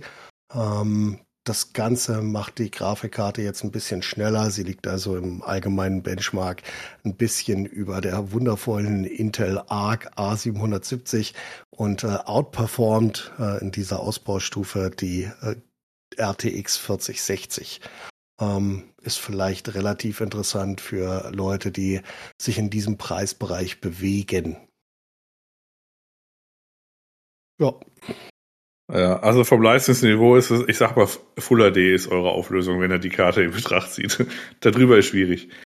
Außerdem ja, ist die Ener Energieeffizienz für den Fuß, weil die so einen kleinen Chip so getreten haben. Aber zumindest wurde irgendwas in dem Stack von AMD dazwischen geschoben. Äh, Nvidia hatte jetzt auch nicht äh, quasi äh, sich mit Ruhe bekleckert, was die äh, Veröffentlichung von Grafikkarten anging. Ähm, also mehr hatte ich jetzt für 7600 XT jetzt auch nicht zu sagen, außer dass es ein getretener kleiner Chip ist, der ein bisschen schneller ist. Wolltest du jetzt noch was zu, zu den Nvidia-Sachen sagen oder soll ich die dreimal eben zusammenfassen? Später, später. Ach so, später. Ach so, du möchtest es. Okay, gut, dann alles klar. Dann lassen wir die 7600 XT ruhen. Soll ich damit CES machen oder? Ja, bitte. Gut. Also CES, äh, ich äh, fasse es kurz zusammen, ist äh, eine, eine, eine, eine, eine Messe Anfang des Jahres, die stattgefunden hat. Und äh, ja gut, da wird halt jede Menge Kram vorgestellt. Also weiß ich, äh, jede Firma stellte irgendwie neue Gehäuse, neue Laptops äh, vor. Es gab Ankündigungssachen von äh, von AMD und Nvidia, die sich quasi insofern jetzt äh, für unseren Podcast erledigt haben, weil da quasi Sachen angekündigt waren, die jetzt schon rausgekommen sind, nämlich besagte 7600 XT und Nvidia hat ganz viele Supermodelle quasi rausgelassen. Äh, und auch, äh, weiß ich, in einer halben Stunde ist Geschäft, äh, ge geschafft, das Wort AI irgendwie 80 Mal zu verwenden, was auch bemerkenswert war. Ansonsten sind es halt neue, neue Netzteile, Kühler, Gehäuse, haben leicht andere Farbe, teilweise ein bisschen andere, äh, ein bisschen andere ähm, Formensprache und das war's im Grunde. Das, äh, ich sag mal, das Bemerkenswerteste daran war, dass es quasi einen, äh, einen, einen neuen, in Anführungszeichen, Trend gibt, äh, Kabel verschwinden zu lassen. Und Asus hatte ihr eigenes Ding. Äh, ansonsten haben jetzt äh, ein paar Motherboard-Hersteller äh, angefangen, die Stromanschlüsse nach hinten zu verlegen und alle anderen Schlüsse auch noch nach hinten, dass man nichts mehr vorne ins Mainboard einstecken, äh, also einstecken muss. Ähm, die ersten Berichte, die ich so gehört habe, waren, ja, wenn man es weiß, ist schon nicht schlecht weil man ja quasi alles dann hinten verkabelt, dann macht man einfach hinten die Klappe zu und dann ist es halt vorne sauber. Ähm, so richtig notwendig halte ich es persönlich nicht. Aber mein Gott, wenn man Bock drauf hat oder so, dass keine Kabel vorne auf dem, aus dem Mainboard gucken, dann es sei ihnen erlaubt. Das ist quasi so als einer Trend. Äh, als zweiter Trend ist es so, dass jeder Gott, äh, also, also jeder, äh, jeder Karl Heinz und seine On und äh, seine Tante äh, anfängt jetzt Gaming Gear zu verkaufen. Also Gamepads, Mäuse, Tastaturen, die baut natürlich keiner selber, die werden halt irgendwo eingekauft, irgendwie umgebrandet und irgendwie anders lackiert oder so und dann werden die halt versucht zu verkaufen für, weiß ich, signifikant teures Geld. Das fand ich da so ein bisschen äh, ja so ein bisschen bemerkenswert, dass es jetzt wirklich bei jeder Firma irgendwie was gibt. Ähm, Gut ist es meistens nicht, also zumindest nicht exzellent. Äh, und wenn, dann hat man ja dann quasi Tests, ist jetzt aber nicht, was man dann irgendwie großartig jetzt äh, zum Protokoll geben kann, ob es da was vorgestellt wurde, was jetzt besonders gut ist. Es hat einfach jeder alles vorgestellt. Das war so ein bisschen so die Kern, äh, also die, die Kernthese der CES. Ähm, ansonsten hast du von, äh, apropos alles, was von allem kommt, Gaming-Handhelds, hast du jetzt auch ganz viel vom Erfolg des Steam Decks quasi ausgehend hast du jetzt also die äh, äh das äh, Asus ROG Ally, das war ja dann noch relativ schnell dahinter. Jetzt hast du dann auch das MSI Claw und es gibt noch von AYA ganz viele Sachen und von 80 anderen Firmen auch noch irgendwelche kleine, ist in der Regel sind es kleine AMD Chips, manchmal auch Intel, in der Regel aber AMD und dann hast du quasi ein Bildschirm dran und ein Gamepad links und rechts dran und schon hast du quasi ein Steam Deck. Also die Firma äh, Valve hat da quasi einen neuen Trend äh, losgetreten, nämlich diese portalen ähm, Gaming-Devices möchte ich jetzt mal wertfrei zu Protokoll geben. Ist ja nett, wenn es irgendwie, weiß ich, Leute was entwickeln und dann ist es vielleicht da ein bisschen besser äh, als das Steam Deck, da ein bisschen schlechter, vielleicht noch irgendwie ein helleres Display hier. Äh, da mal ein neues Ding. Äh, Valve äh, hatte jetzt quasi das OLED-Modell auch mit ein paar Tweaks äh, rausgelassen, ohne sich jetzt aber zu sehr an der Hardware-Leistung zu vergreifen, was ich denen eigentlich, eigentlich schon verhältnismäßig hoch anrechne, dass sie jetzt nicht auf einmal irgendwie, weiß ich, ein dreifach äh, so, so schnelles Modell auf den Markt bringen. Und ähm, ja, also kann man sich dann quasi in Zukunft auch aussuchen, von wem man sein, Game, äh, sein Gaming-Handheld äh, kaufen kann. Das, äh, der große Unique Sale, Selling Point vom Steam ist ja, dass da Linux drauf läuft. Alle anderen, soweit ich das übersehen habe, äh, sind da als im Grunde mit Windows ausgeliefert. Das heißt, du hast dann quasi die kleinen Geräte dann irgendwie mit, als, als Windows-Device äh, Device einigermaßen fummelig ist der Kram auch. Also die, ich sag mal, die Konsolen-like äh, Experience, die hast du wahrscheinlich dann eher mit dem Steam Deck. Was äh, als Steam Deck Besitzer jetzt äh, neuerdings, Lukas, hast du auch mal geguckt, was andere Firmen machen oder ist es im Grunde egal, weil du eh nur ein Steam Deck hast? äh, wir haben tatsächlich im Hauptcast ein bisschen drüber gesprochen, weil äh, der Robert das äh, Asus Rock Ally hat und er meint, das sei irgendwie besser als das Steam Deck. Aber tatsächlich habe ich mich nicht wirklich damit befasst, muss ich sagen. Also ich nutze auch das Steam Deck leider sehr wenig, habe ich festgestellt. Mhm. Ja. Aber so. ja. Okay. Deswegen ja, brauche ich erstmal nichts anderes, denke ich. Ja, wenn man sich jetzt irgendwie, weiß ich, einen Monitor kauft oder so, guckt man jetzt ja auch nicht die Jahre danach, ob es irgendwie einen schöneren gibt, sondern benut beim Benutzer ein Kram halt einfach, von daher, ja. ja. Apropos Monitore, äh, ich fasse das mal zusammen als äh, OLED äh, kommt zur Tür rein und sagt Hallo. Es gibt quasi zwei Hersteller, die OLED-Panels machen, nämlich einmal Samsung und einmal LG. Und die haben jetzt eine jeweils Next Gen für Monitore rausgebracht und da kommen jetzt die neuen Modelle im Laufe des Jahres und im Laufe der nächsten Wochen bis Monate. Äh, das Neue bei LG ist, dass die äh, schaltbare Panels haben, also das heißt, die haben quasi so einen Dual-Modus, einmal quasi in der vollen Auflösung mit irgendwie weiß ich, 120 oder 144 oder irgendwas Hertz oder 240 und einmal in so einer Full HD Auflösung dann auf einmal mit 480 und so absurden werden. Und das äh, Neue bei äh, Samsung ist, die haben ja quasi ein QD äh, OLED, was insofern anders ist. Äh, LG hat äh, W äh, OLED, also sprich, die haben noch einen weißen Pixel dabei, äh, wo übrigens auch einer von meinem äh, Fernseher jetzt äh, tot ist von den 8 Millionen, die ich habe, das arme Ding. Ich muss immer die, Fen die weißen Fenster woanders hinschieben, nämlich die nicht sehe. Ähm, und dann hast du quasi eine Pixelstruktur mit Rot, Blau, Grün und Weiß, damit es halt heller ist, deswegen die Weißen. Und bei äh, Samsung ist es alles äh, quasi blaue Pixel und es wird dann durch unterschiedliche ähm, Farbmechanismen äh, beziehungsweise Filter äh, geballert, dass da quasi aus diesen blauen äh, LEDs, äh, beziehungsweise also diesen blauen OLEDs, äh, quasi unterschiedliche Farben generiert werden.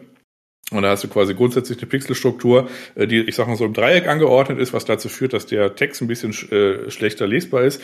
Und jetzt gibt's eine neue Pixel, äh, also Subpixelstruktur, wo der Text ein bisschen besser lesbar ist.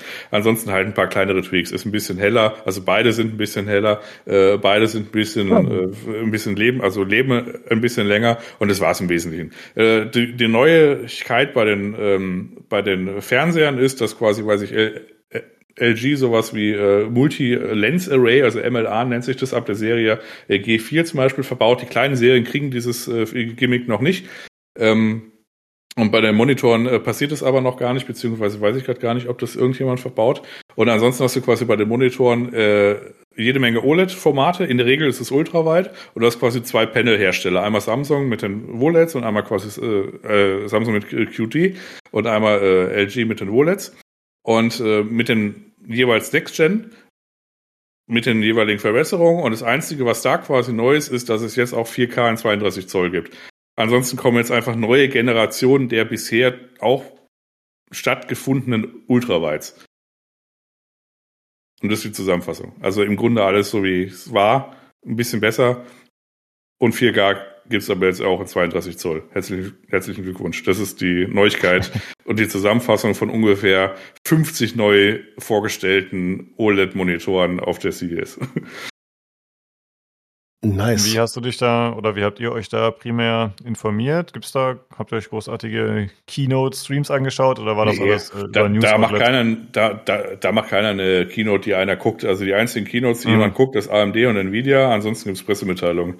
Also das heißt, ja. die Leute laufen, laufen zwar rum, es gibt so ein, äh, weiß ich, Tech Power Up macht immer ja so ein Fotostream, die gehen einfach von Halle zu Halle und fotografieren einfach alles, inklusive USB, Halter, Rungen oder sowas.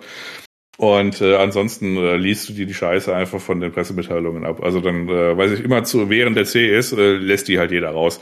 Äh, also weiß ich, Samsung neue Monitore, LG neue Monitore, Asus neue Monitore, MSI neue Monitore, Gigabyte neue Monitore und so weiter. Und dann äh, kann man sich das dann aus unterschiedlichen Seiten zusammensuchen. Aber wie gesagt, dadurch, dass halt eh beide die gleichen zwei Panels verbauen, ist es auch einigermaßen identisch. Ja. ja.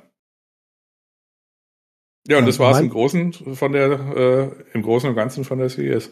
Ja, du hast ein Highlight vergessen. Mein, ah, ja, was mein, mein, mein, persönliches Highlight, ähm, das mich sehr glücklich gemacht hat. Ich als jemand, der eine Dekade mit äh, Zytec Cyborg-Mäusen oder mit Kids-Mäusen äh, gespielt hat, dann später in dem nach dem Verkauf, Rebranding, Pleite und so weiter. Also danach nicht mehr nach der Pleite und nach dem neuen. Ähm, Mad Kids hat ähm, eine Wiederauflage der MMO 7 vorgestellt, diesmal köstlich wireless, was mich äh, sehr freut, ähm, mit einem ordentlichen Sensor. Ich glaube, das ist ein Pixstar-Sensor, ein 26.000er ähm, und äh, 21 köstlichen Knöpfen. Ähm, und ich habe ja immer in meinem Leben vorher diese Karten, äh, also beziehungsweise diese, ähm, diese Mäuse gespielt, bis ähm, die dann das erste Mal pleite gegangen sind und ich traurig war. Und vielleicht werde ich mich hier tatsächlich ähm, wieder rückbesinnen auf meine ähm, sehr anpassbaren Mäuse. Das können die nämlich, die kannst du an deine Hand anpassen und da ich äh, verdammte Maurerhände habe, ähm, die allerdings äh, zarte Bürohände gleichzeitig sind, nur von der Größe her Maurerhände, ähm, ist das für mich immer sehr wichtig. Ich habe ansonsten auf der Welt nur eine Maus, die mir passt in meine Pranken und äh, würde gern mal wieder was anderes nehmen. Deswegen werde ich das wahrscheinlich probieren. Darauf freue ich mich sehr. Da bin ich auch gespannt. Ich hatte damals auch irgendeine Mad Cats Red, aber ich weiß nicht mehr welche. Aber im Prinzip für die Leute, die nicht kennen, das sind halt so Stellschrauben, da kann man dann quasi die Abstände der verschiedenen Teile zueinander ein bisschen regulieren, beziehungsweise dann Breite, Länge oder so verändern. Und es gibt, glaube ich, auch verschiedene Schalen, die man austauschen kann, ne? War das so, oder? Ja. Ja, ja cool. Mal gucken. Vielleicht kannst du da demnächst berichten. Also ich kaufe es äh, mir auf jeden Fall und schaue es mir dann an. Ähm, so als letztes Thema und äh, das ist auch schon wieder drei Wochen her, ohne da allzu sehr in, in, in, in die Tiefe zu gehen. Die Benchmarks sind, sind draußen. Ähm, Nvidia hat äh, das Super Lineup ihrer 40er Serie angekündigt mit äh, drei neuen Karten. Der 4080 Super, dann sehr beliebt und in der Namensgebung für mich ein Graus. Äh, die 4070 Ti Super und äh, die 4070 Super. Ähm, die sind ein bisschen günstiger als ihre vorherigen Kollegen. Das bedeutet, die 4080 Super kommt mit einem MSRP von 1000 Dollar, die äh, 4070 Ti Super von 800 Dollar und die 4070 Super ähm, mit einem MSRP von 600 Dollar. Ähm, die Chips sind ein bisschen durchgewechselt, beziehungsweise in anderen Ausbaustufen. Das bedeutet, ähm, für die 4080 Super ist das jetzt der Ada Lovelace ähm, 103 400.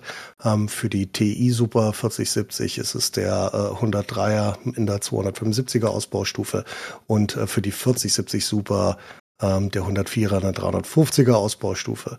Die Transistoren sind alle gleich geblieben. Die Größe, wir haben ein paar mehr Raytracing-Einheiten äh, pro GPU. Das bedeutet ähm, vier mehr bei der 4080 Super, sechs mehr äh, bei der TI Super 4070 und äh, tatsächlich äh, 10 mehr bei der 4070 Super. Ähm, Speicherausbau ist gleich geblieben. TDPs ähm, so weit gleich geblieben, bis auf bei der 4070 Super. Hatte vorher eine Max TDP von äh, 200 in der 4070. Jetzt sind wir bei 220 Watt. Leistungstechnisch ähm, sortieren die sich äh, sauber in das aktuelle Lineup ein, beziehungsweise ersetzen das. Ähm, die 4080 Super ähm, rutscht vor die 4080, bleibt allerdings hinter der 7900 XTX erwartbar zurück, wenn auch nur knapp. Ähm, die 4070 äh, Ti Super stellt sich vor die eigene 4070 Ti, bleibt hinter der 7900 XT zurück und die 4070 Super ähm, schiebt sich vor die 7800 XT ähm, und zwischen die eigene TI-Variante. Also bei der 4070 Super, die ersetzt die 4070. Äh, ja. Die ist dann, ich sage mal so 10, 15 Prozent schneller. Ansonsten ändert sich da nichts. Sie hat immer noch 12 Gigabyte. Äh, das Spannendste an der ganzen Geschichte ist eigentlich die 4070 Ti Super, was nämlich im Wesentlichen, also vielleicht das noch, äh, die hat ein anderes Speicherinterface. Die hat dann quasi nicht mehr 12 Gigabyte, sondern 16 Gigabyte. Und das ist deswegen so, weil der eigentlich den Chip der 4080 hat. Ach, stimmt. Äh, der ein bisschen zurückgekattet äh, wurde. Und deswegen hat die 4070 Ti Super, die die 4070 Ti beerbt, auf einmal 4 Gigabyte mehr VRAM. Äh, was andere Leute dann, weiß ich, klatschen zur Kenntnis genommen haben. Ansonsten sortiert die sich halt zwischen, also halt ein bisschen schneller halt ein. Äh, und das, äh, das Lustigste eigentlich äh, von diesem, also das war übrigens ein gestaffelter Release über die letzten zwei Wochen. Das heißt, jeder hat dann irgendwie, weiß ich, irgendwelche Tests abgewartet, hat dann die angeguckt und denkt sich, ha, gar nicht mal so spannend. Und äh, der, der Bodensatz an Spannungslosigkeit war äh, die Tests, die heute rausgekommen sind, nämlich die 4080 Super. Die 4080 Super ist im Grunde exakt die gleiche Karte wie die 4080, nur weil die äh, der Jensen von Nvidia keinen äh, keinen keinen Preiscut verkünden wollte, er setzte einfach das neue Produkt durch ein billigeres, was das gleiche macht. Und jetzt hat man äh, eine 4080 Super, die äh, günstiger ist, als die 4080 bisher war und zwei Prozent schneller oder so. Kommt drauf an, wenn man Glück hat, mal drei. Äh, und ansonsten die identische Karte ist. Also der einzige Unterschied ist, dass jetzt immer noch auf dem äh, Preisvergleich 4080 äh, Modelle mit irgendwie, ich sag mal 1200, 1300 Euro herumlümmeln und die jetzt neu heute rausgekommenen Modelle von 4080 Super auf, ein, auf 1100 Euro herumlümmeln. Ein bisschen teilweise höher auf 1150. Also im Wesentlichen so. Also im Englischen, äh, die äh, MSRP, die wurde quasi von 1199 auf 999 runtergekattet und ungefähr die ähnliche Differenz hat man hier auch mit ein bisschen Aufschlag noch wegen Euro Euro Mehrwertsteuer und lalala. Aber du hast auf jeden Fall auch so einen 150, 200 Euro Preisdifferenzbereich. Das heißt, es wurde jetzt einfach nur, im Wesentlichen ist es, ist es ein Price Cut für die 4080, weil ob man jetzt äh, günstig eine 4080, also für 1000 Euro oder für äh, 1000 Euro eine 4080 Super, ist im Grunde gerade auch egal. Das geht einfach nur darum, dass es ein bisschen billiger ist, als es bisher war. Was ja immerhin schon mal nicht schlecht ist. Also es ist ja in die richtige Richtung. Ähm, Also für Sparfüchse ist es jetzt auch nicht, sagen wir es mal so. Es ist ja immer noch signifikant viel Geld. Äh, aber es kostet, also ist jetzt schon mal nicht ganz so abartig wie vorher. Ja, ich meine, irgendwie, irgendwie müssen sie ja ihr äh, knapp, äh, knapp anderthalb Jahre, fast zwei Jahre altes Line-up noch irgendwie unter die, unter die Menschen bringen. Ja, so einen langen, so einen langen Gap ohne, ohne Ankündigung der nächsten Generation oder ohne ein Lieb oder ein Lied haben wir schon lange nicht mehr gesehen. Ja. Ja, und damit müssen wir jetzt quasi haushalten, bis äh, Blackwell in einem Jahr kommt. Und ja. auch mhm. RDNA 4. Okay. Ja, was wieder zu diesem Effekt geht, wenn man sich quasi direkt zum Release das größte, äh, das größte Modell geholt hat, äh, da muss man zwei Jahre warten, bis man sich wieder ein größeres Modell holen kann. Tragisch. Ja. ja. Ja, aber ihr seid, oder zumindest Nino ist dann ja wahrscheinlich Early Adopter, wenn es was Besseres wieder gibt und dann. Ja, aber das dauert ja, wie gesagt, das dauert noch ja. sauber lange. Ja. Mhm. Ja, okay, danke für den Überblick. Äh, noch an dich, Martin. Du hattest noch eine Frage bezüglich Thema Monitore. Äh, die haben wir jetzt nicht beantwortet. Das kommt dann hoffentlich mal in einer der kommenden Folgen. Müssen wir mal schauen. Wahrscheinlich eher, wenn thementechnisch weniger los ist, dass wir das dann mal aufgreifen, weil das ein bisschen umfangreicher ist. Ja, alles klar. Dann vielen Dank, dass ihr da wart, Jungs. Und dann würde ich sagen, hören wir uns auch nächste Woche wieder zum Hardware-Teil. Äh, nächstes Mal wieder zum Hardware-Teil. Ciao. Tschüssi. Reingehauen.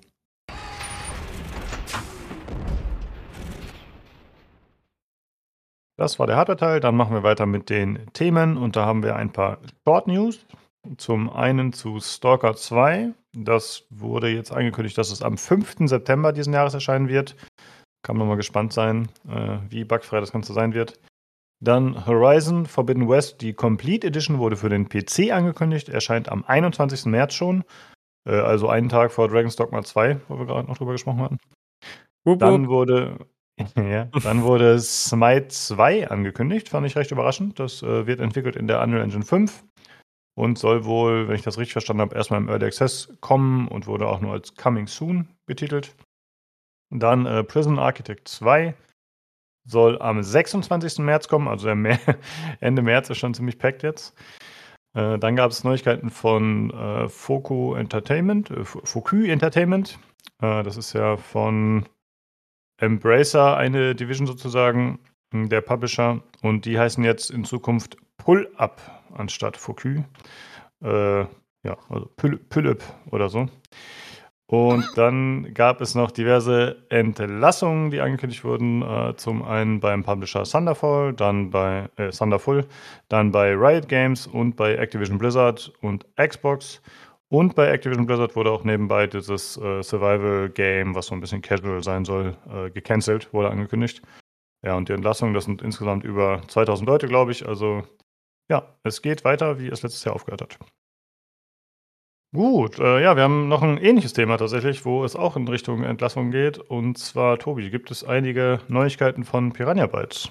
Ja, und zwar keine allzu schönen. Ähm, das zieht sich jetzt schon eine ganze Weile hin, dass es quasi immer wieder so Anzeichen und Gerüchte und unschöne Neuigkeiten gab und so, oder beziehungsweise nicht Neuigkeiten, hauptsächlich eigentlich Gerüchte, ähm, schon seit Ende letzten Jahres.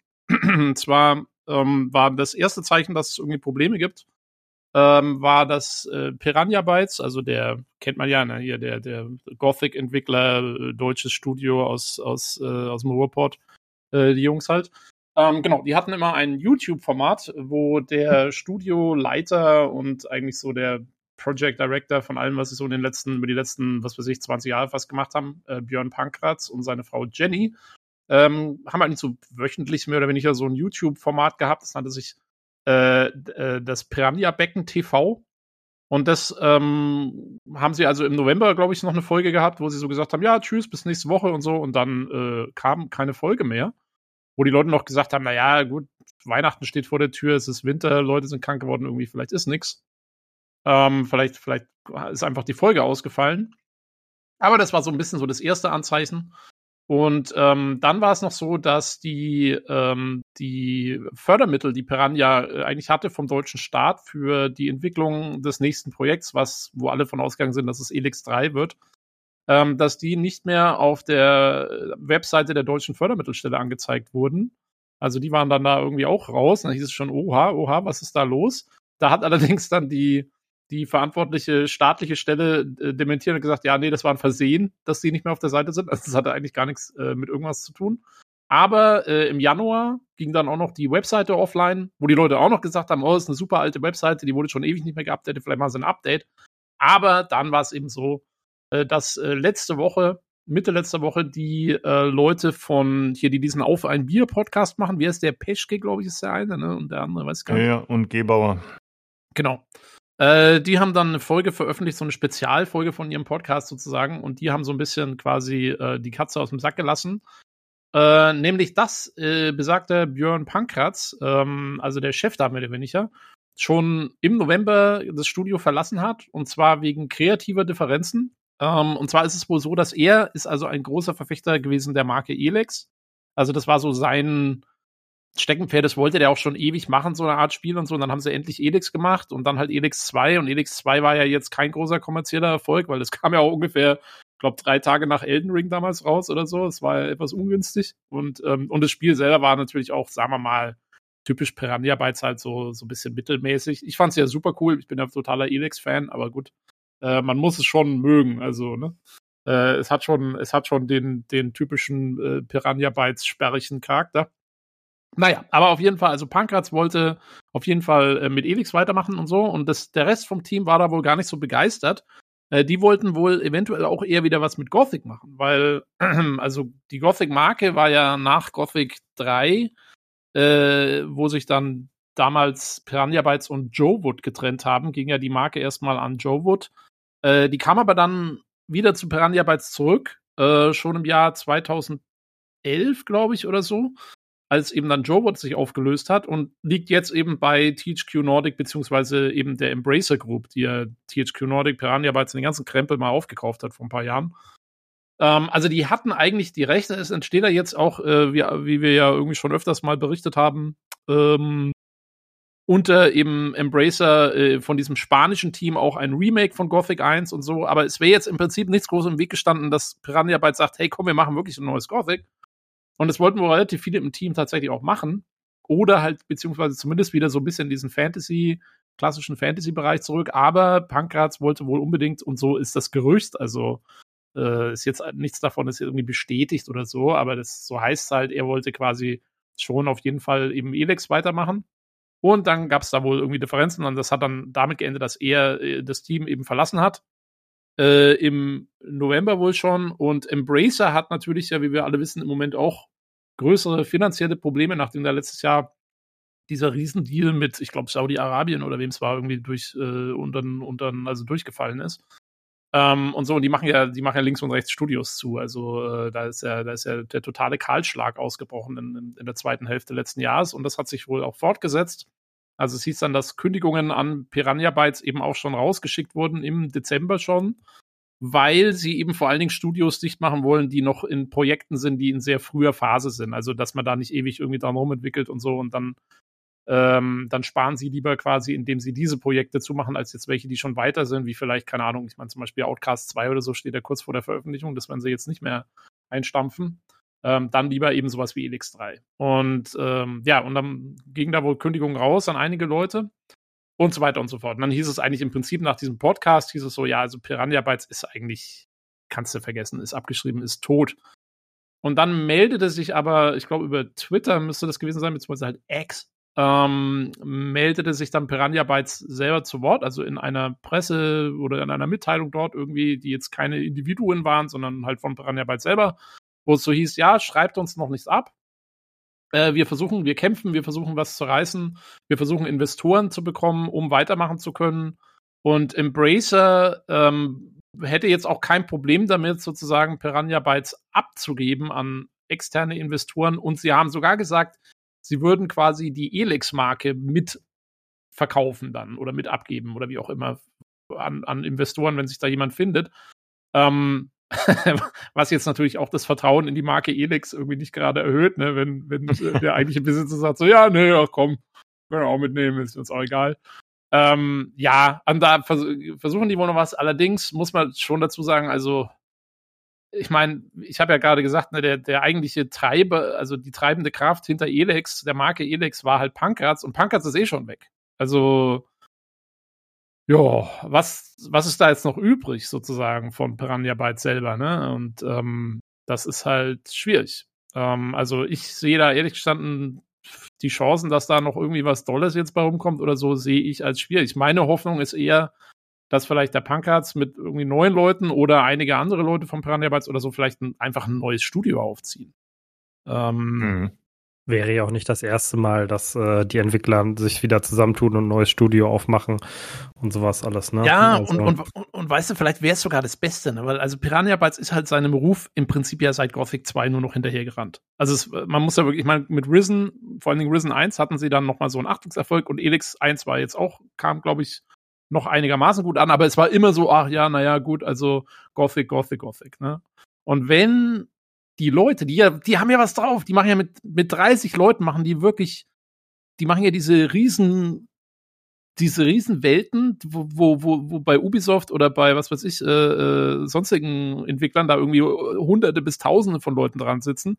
Das machen die halt in einem Einfamilienhaus in Essen mit 30 und haben besseres Weltendesign meistens als diese ganzen anderen. Also selbst ein Elex 2, wo die Leute gesagt haben, nee, das war jetzt nicht mehr so, ich fand, es hatte immer noch, also das, das, das Design von dieser Welt und wie das aufgebaut ist, wie du da durchgeführt wirst und wie das auch vertikal strukturiert war und so, ist also da kannst du Ubisoft mit in die Tonne kloppen. Das ist einfach besser, was die da machen. Also die haben es ja voll drauf. Und wenn die mal, äh, wenn die gleichen Leute sagen könnten, okay, wir lösen uns von diesem Namen und diesem, diesem Klotz am Bein, der irgendwie für sie ja Gothic letztendlich dann doch mal irgendwann war, äh, und wir, wir machen einen neuen, wir haben einen neuen Namen, wir, wir sind vielleicht als Ex-Piranha bald Leute bekannt, aber das ist dann ja doch immer was anderes. Ähm, und machen wirklich was Neues, irgendwas Cooles und so, vielleicht auch ein paar neue Mechaniken mal rein und so. Ähm, also fände ich, wäre vielleicht wirklich die allerbeste Lösung. Weil dann. Ja, genau. Du noch äh, das liegt ja auch ein bisschen daran, dass äh, Piranha Bytes so ein etwas, ich sag mal, ein anderes Entwicklerstudio ist als die meisten. Ne? Also die, genauso wie du sagst, diese 33 Leute, die arbeiten halt schon seit Ewigkeiten zusammen. Ne? In anderen Studios ist es ja so, du machst oft ein Projekt und äh, wenn das Projekt durch ist, dann werden halt Leute entlassen. Ähm, weil wenn das Spiel dann raus ist, dann brauchst du erstmal bestimmte Designer nicht mehr und sowas alles. Und dann holst du dir, wenn du ein neues Projekt hast, wieder neue Designer dazu. Das ist ja in vielen größeren Studios halt gang und gäbe. Und dadurch hast du ja auch so ein bisschen manchmal dieses zerstückelte. Wenn du es hier nicht hast, die kennen sich halt alle aus dem FF. Die wissen, was wer macht, was wer kann ja. und sowas alles. Und äh, dadurch haben sie auch diese Spiele halt mit dieser kleinen Truppe, sage ich mal, zusammenbekommen. Ne? Und das ist auch genau das, was mich so ein bisschen wundert. Ich meine, klar, dass Embracer jetzt ähm, durch die Geldprobleme Studios schließt und sowas alles. Aber ich meine, das sind 33 Leute, die haben da Studios bei, die halt deutlich größer sind und wahrscheinlich deutlich mehr kosten und sowas alles. Und ähm, ja, aber ja, das ist halt bei so einem Großunternehmen wie Embracer äh, schwierig, ne? Also ja, und, und wird auch nicht das letzte Studio sein, vermute ich mal stark, dass da Genau, und ich halte und ich halte auch dieses, dieses, also ich kann nachvollziehen, dass sie sagen, okay, wir schließen halt die Leute, die gerade am Anfang von irgendwelchen Projekten stehen. Ne? Also das macht schon irgendwie auch Sinn und wenn Elix 3 einfach noch nicht so weit war, dann, dann ist halt so. Ähm, also ich meine, ich bin jetzt kein großer Fan von Embracer und deren Business-Strategie, da diese ganze Holzschrecken-Geschichte und so, das auf gar keinen Fall, aber in dem Fall kann ich es sogar irgendwie nachvollziehen, muss ich, muss ich ja schon zugeben. Ja, und wie gesagt, ich, ganz ehrlich, ich weiß von Piranha Bytes, also abgesehen von Björn Pankratz und so ein paar alten Leuten, die schon lange weg sind, Mike Hoge und so, ähm, weiß ich gar nicht so viel, hat man nie, glaube ich, oder zumindest ich, habe nie viel mitgekriegt von irgendwie Studio Internas oder so. Ich habe keine Ahnung, wie, ähm, wie viel Umbruch die vielleicht auch schon vorher mal hatten, wie viele Leute da dazugekommen sind, weggekommen sind. Aber was du sagst, macht auf jeden Fall Sinn, dass wahrscheinlich nicht zu viel da war ähm, weil das passt ja auch so ein bisschen zu dem, dass sie immer gesagt haben, nee, wir wollen jetzt nicht irgendwie auf einmal Unreal Engine oder so machen, wir machen unser Ding, wir haben unser Engine, die kennen wir und da machen wir unser Ding mit. Und so, also es wirkte schon sehr wie so ein Traditionsunternehmen, ne? so ein bisschen gutes deutsches Handwerk. ja. und, und wenn sie das übertragen können, vielleicht auf eine neue Marke und dann sich doch mal den Push geben können und sagen können, hey, aber wir bringen trotzdem vielleicht mal ein paar neue Mechaniken rein, zum Beispiel, ne? was ich halt super cool gefunden hätte für ein Elex auch mal, wäre, wenn sie mal eine gute, eine gute Shooter-Mechanik eingebaut hätten, weil du hast eigentlich wesentlich mehr Fernkampfwaffen und Gewehre und so ein Zeug in Elix, aber sie haben halt nie äh, eine richtig coole Shooter-Mechanik eingebaut. Dieses Fernkampfding war immer super clunky. Und, also es wurde schon besser, aber es war immer noch super clunky und deswegen die beste Möglichkeit war eigentlich immer da Nahkampf zu machen. Und wenn da mal so eine, was weiß ich, wie bei einem Mass Effect Andromeda oder so, ja, so eine Shooter-Mechanik eingebaut wird, die wirklich funktioniert, sowas in der Art, äh, da wäre das nochmal ein ganz anderes Spiel geworden, irgendwie, finde ich, mit einem ganz anderen Gefühl und viel mehr, viel mehr Sci-Fi-Gefühl und so. Äh, sowas wäre doch mal cool und vielleicht können sie sich da ein bisschen erneuern, wenn sie irgendwie ein neues Studio aufziehen.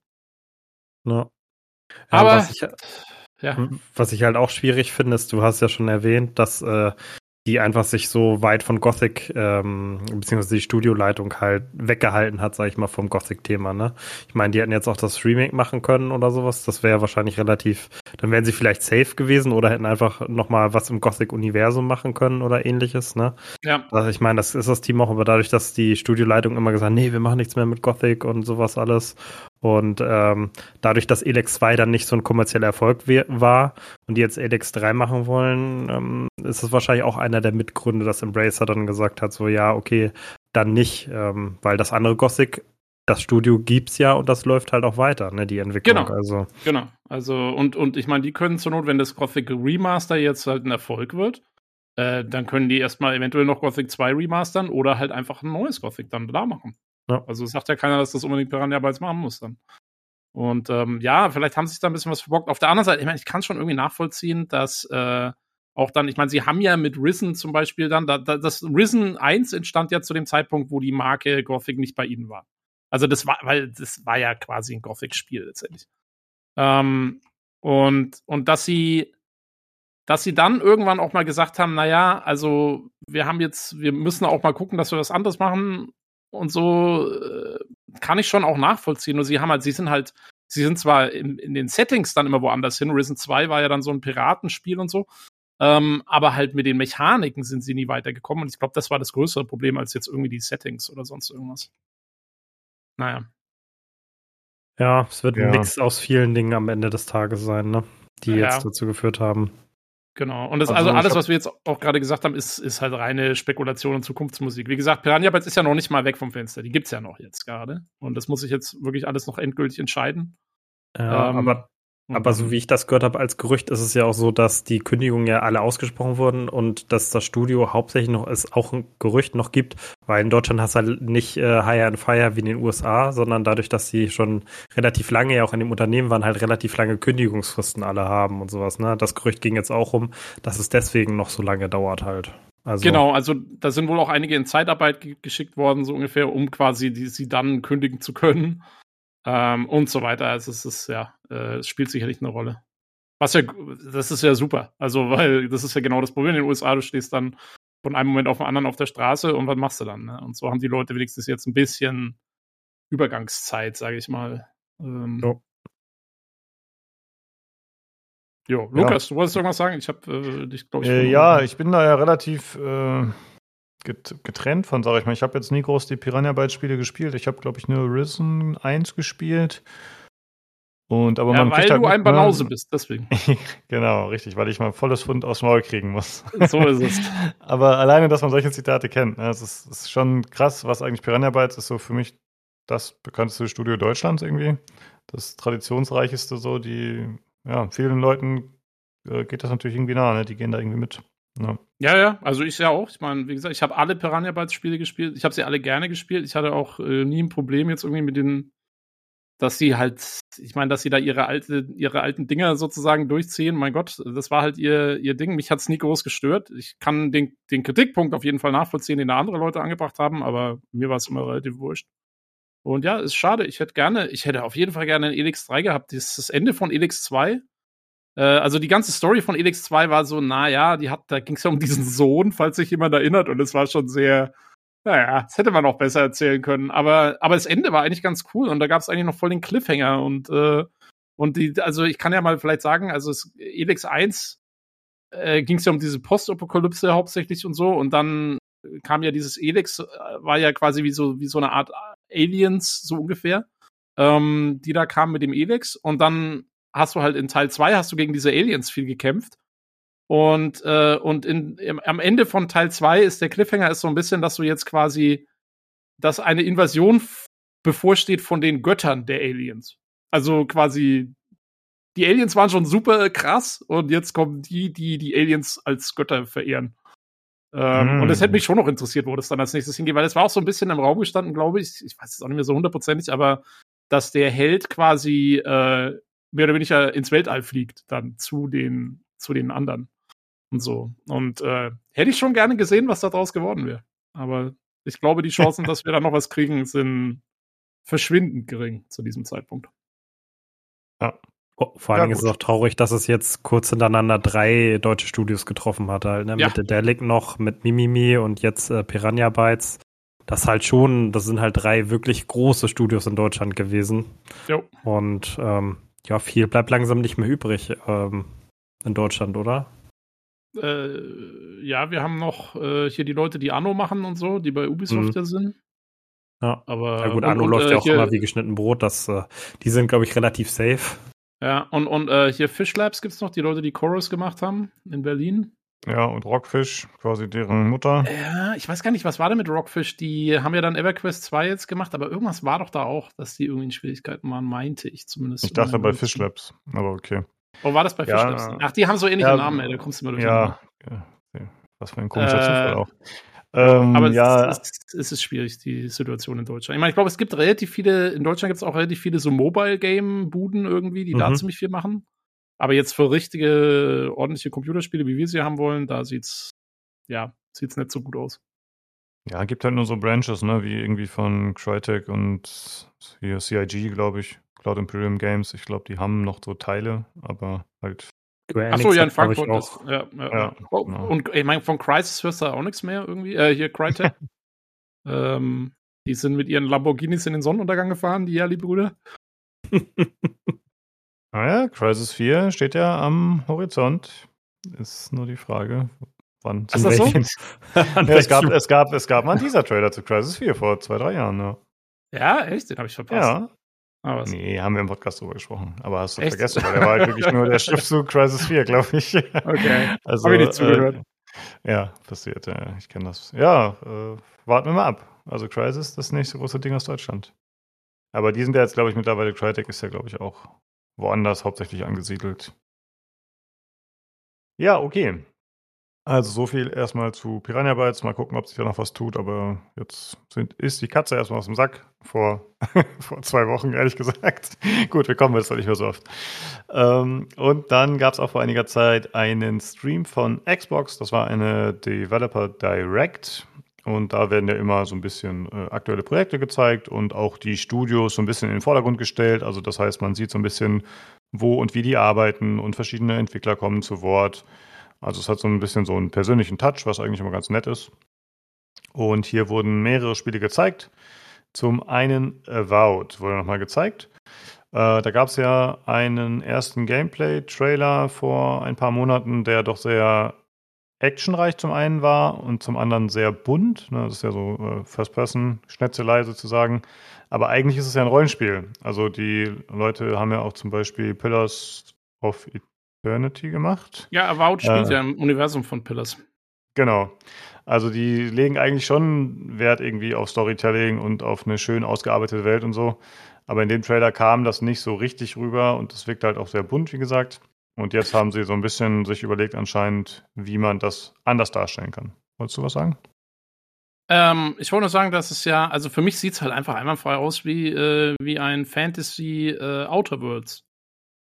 Was, was ja auch relativ bunt war und so. Mhm. Und, und äh, ja, diese Formel, weil das ist ja auch von Obsidian, äh, die sie halt im Sci-Fi-Gewand mit Outer Worlds gemacht haben, so das machen sie jetzt im Fantasy, habe ich so das Gefühl irgendwie. Mhm. Ja, ich habe tatsächlich die ganzen Obsidian-Dinger nicht gespielt. Also was gab es denn da? Outer Worlds, es gab New Vegas, ne? also Fallout. Mhm. Äh, äh, ja, Pillars. Pillars, dann gab es Alpha Protocol. Ähm, Pentiment. Penti ja, Penti genau, Pentiment Ach, war ja so ein bisschen krass. der Ausreißer. Der okay, Ausreißer. Gar nicht. Aber die haben auch sowas wie South Park Stick of Truth gemacht oder T Tyranny ist zum Beispiel auch von denen. Stimmt, ja. ja. Also die sind äh, schon, so. sagen wir mal, relativ vielseitig. Haben die nicht ja, auch sogar Knights of the Old Republic, den zweiten Teil. Den zweiten gemacht? Teil, ja, genau. Ja, ja, genau. Aber das ist schon lange her. Das ja, ich weiß. 2006 oder so vielleicht. Also zumindest das South Park Game hatte ich gespielt, das fand ich ziemlich gut. Ja, und jetzt, äh, wie gesagt, Avowed, da haben sie jetzt so ein bisschen anscheinend mehr Wert drauf gelegt, zu zeigen, dass das Spiel nicht nur super bunt ist. Also jetzt sieht man eher so Wüstenregionen und äh, Kämpfe, die da stattfinden. Es wurde so ein bisschen betont in Entwickleraussagen, was so die Möglichkeiten sind. Also man kann äh, Fern- und Nahkampf kombinieren oder Magie mit dazusetzen. Also man kann die Hände quasi frei belegen, so ein bisschen Skyrim-artig und äh, kann dann dementsprechend den Spielstil darauf anpassen. Es gibt äh, Schusswaffen, was so ein bisschen überrascht aufgenommen wurde von einigen, aber wie Tobi schon sagte, das äh, Pillars-Universum, da spielt das ja und da gab es auch schon diesen Piratenteil, den zweiten, dieses Deadfire. Äh, ansonsten wurde so ein bisschen gezeigt, was man machen kann. Also es gibt Blocks, es gibt Parries. Man hat äh, so Fähigkeiten, mit denen man Gegner kontrollieren kann. Also zum Beispiel, man kann sie einfrieren oder es gibt so Ranken, die aus dem Boden kommen können und Gegner greifen können. Was ich eigentlich ganz cool finde, dass man halt so ein bisschen äh, quasi in der Ego-Perspektive dann so ein bisschen, ja, die Gegner dementsprechend kontrollieren kann. Es soll verschiedene Loadouts geben, dass man also quasi schnell für verschiedene Möglichkeiten wechseln kann äh, in den Kämpfen. Ich muss sagen, mich hat das irgendwie alles ein bisschen an Dark Messiah of Might and Magic erinnert, was ich da gesehen habe. Äh, mhm. Äh, Gerade, ich glaube, wegen dieses Einfrierens. Ich glaube, das hat mir so ein bisschen die Erinnerung gegeben. Aber es gibt halt auch so, wie gesagt, Fähigkeiten, mit denen man Gegner so äh, physikmäßig an andere Positionen bringen kann und so. Und das war doch, glaube ich, damals auch so ein Ding bei dem Spiel. Äh, ansonsten wurde jetzt tatsächlich auch das Dialogsystem mehr gezeigt, weil das wurde ja so ein bisschen bemängelt nach dem ersten Trailer, glaube ich, dass sie da ihre Stärke quasi gar nicht gezeigt haben. Und ja, man sieht jetzt halt ein paar Dialoge mit dem UI auch, wie das aussieht. Das fand ich etwas schmucklos, ehrlich gesagt, aber ist okay. Ähm, ansonsten wurde halt hervorgehoben, dass man in den Dialogen äh, Entscheidungen treffen kann oder muss. Äh, es gab zum Beispiel in dem Trailer, hat man gesehen, dass irgendwie neben einer äh, Aussage, die man machen konnte, war daneben so ein Pfeil- und Bogensymbol. Also ich nehme mal an, dass irgendwie die verschiedenen Fähigkeiten oder Klassen beeinflussen, was man sagen kann. Äh, und das Ganze soll halt auch dementsprechend Konsequenzen haben. Also da wurde zum Beispiel gesagt jetzt in dem Beispiel, dass man entweder äh, ja mit dem äh, mit dem Gegner oder mit dem anderen Kontrahenten sich einigt und das dann alles gut ist, oder man muss halt kämpfen.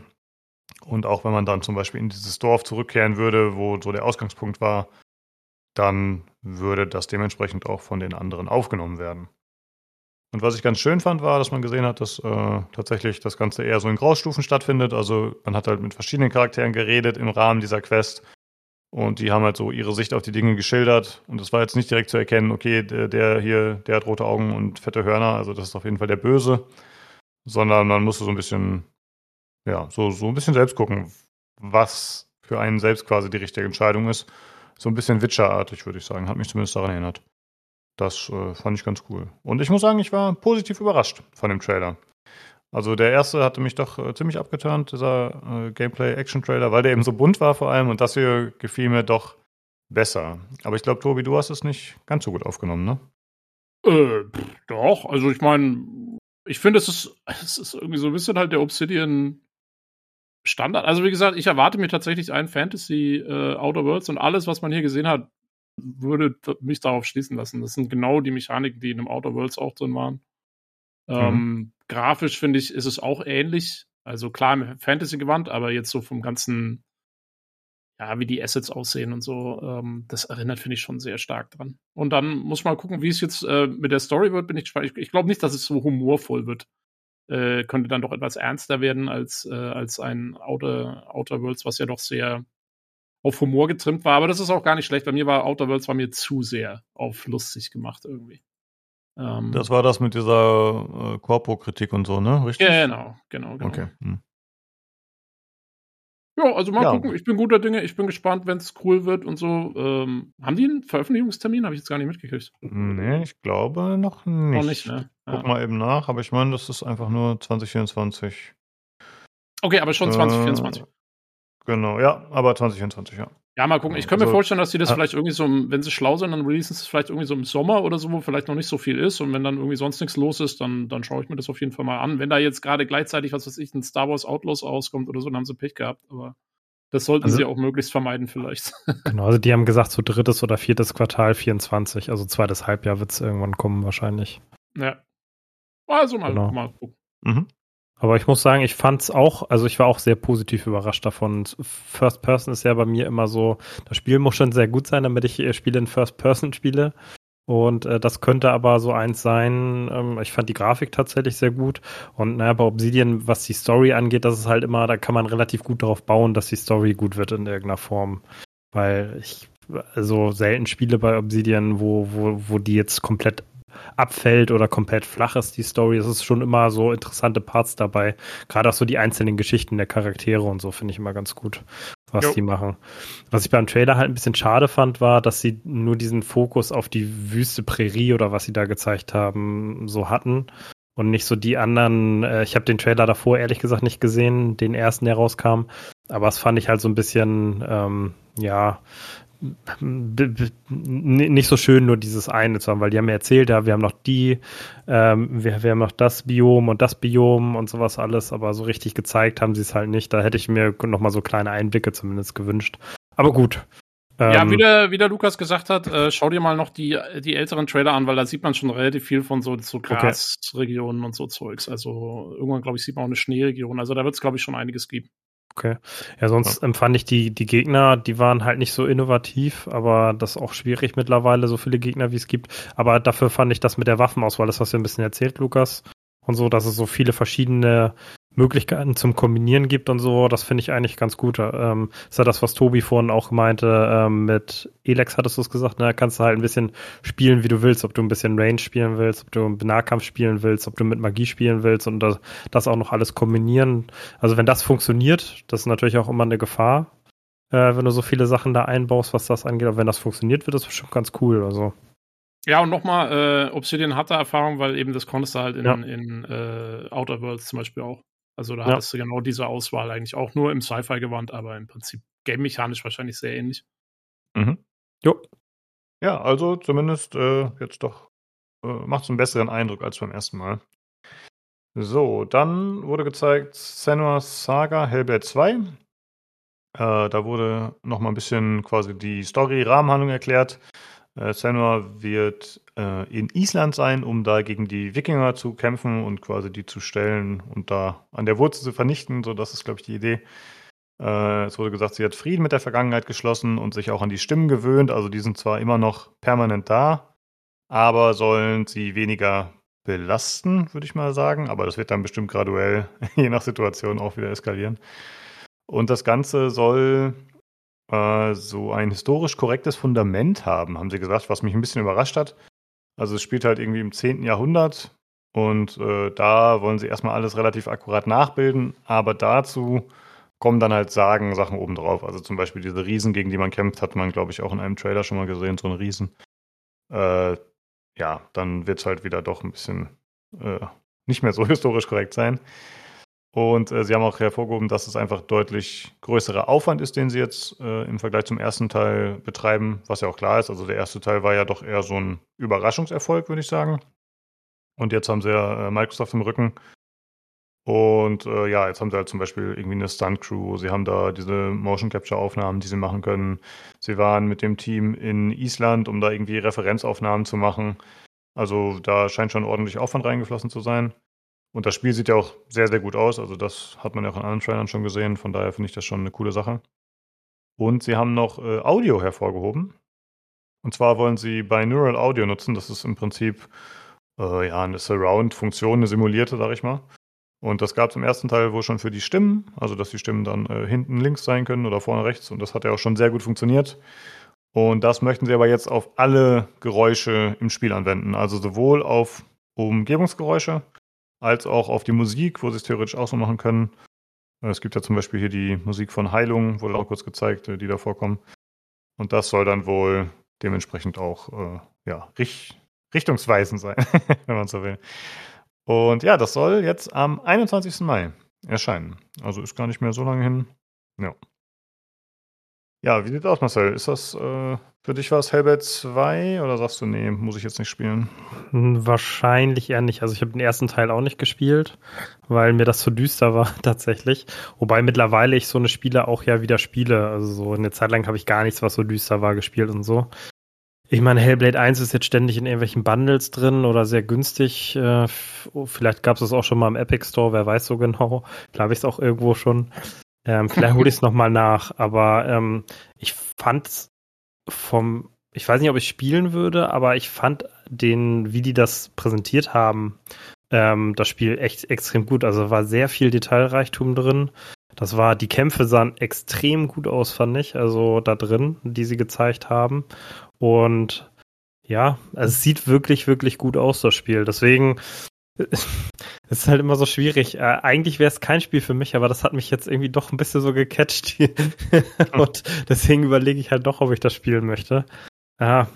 Und ich fand auch die, ähm, die tatsächlich die Entwickler und äh, auch die, hier das Motion Capture, das war ja eine deutsche, äh, die das äh, da gemacht hat und auch gerade den, der das mit dem Audio erzählt hat und so, die waren halt auch alle irgendwie total so begeistert davon und alle so richtig Feuer und Flamme. Das fand ich tatsächlich echt cool. Also, also lange Rede, ja. kurzer Sinn. Ähm, ich hab's äh, auf, auf der Liste so mal drauf, aber ich werde es wahrscheinlich nicht gleich spielen, sonst wäre so ein Spiel, was ich, wenn ich äh, irgendwann mal ein bisschen mehr Zeit habe oder so, dazwischen hauen würde. Ja, ich befürchte bei mir ist es so ähnlich, also dass ich es auch nicht auf der Liste habe, aber vielleicht, wenn es sich mal ergibt. Aber sonst werde ich mir auf jeden Fall was dazu anschauen, wenn andere das spielen. Weil ich finde es schon optisch sehr, sehr beeindruckend auf jeden Fall. Ja. Ja. Ich habe den ersten Teil mal angefangen. Mich haben diese Stimmen irgendwie so genervt. ich also glaub, ich fand das die irgendwie. Sache. Ja, aber ich, äh, also ra- für mich war es nix. Da reichen die eigenen Stimmen, die man schon nur im Kopf hat, ne? Da muss man die nicht noch im Spiel haben. Ja, ich weiß auch nicht, irgendwie, weil, weil das haben ja mal alle gesagt, oh mein Gott und so, und das wäre alles so gruselig auch. Da kommen wir wieder zu der ganzen Gruselgeschichte und Ding und so und uiuiui. Ja, mich hat's irgendwie, äh, keine Ahnung, mich hat's echt nur genervt. ja, ich, ich bin irgendwie einfach nicht so empfänglich für diese Art Spiele. Aber das Spiel Ja, kommt ja auf jeden Fall, habe ich schon gesehen, im Game Pass. Also von daher kann man das ja, wer den hat, ähm, einfach mal ausprobieren. Von Ah, ja. daher, Ja, klar. Äh, ja, die Spiele kommen, glaube ich, alle im Game Pass, die wir nennen. Also würde mich jetzt überraschen. Achso, ja, ist ja, ist ja Microsoft ist. gewesen. Genau, ist ja Xbox. Genau. Äh, ja, dann wurde noch kurz gezeigt, oder was heißt kurz? Ich weiß gar nicht, wie kurz das war, aber ich habe mir nur ganz wenig dazu notiert, weil ich habe keine Ahnung davon. Äh, Visions of Mana. Äh, das ist ja im Bereich JRPG, was der Marcel vorhin schon erwähnt hatte.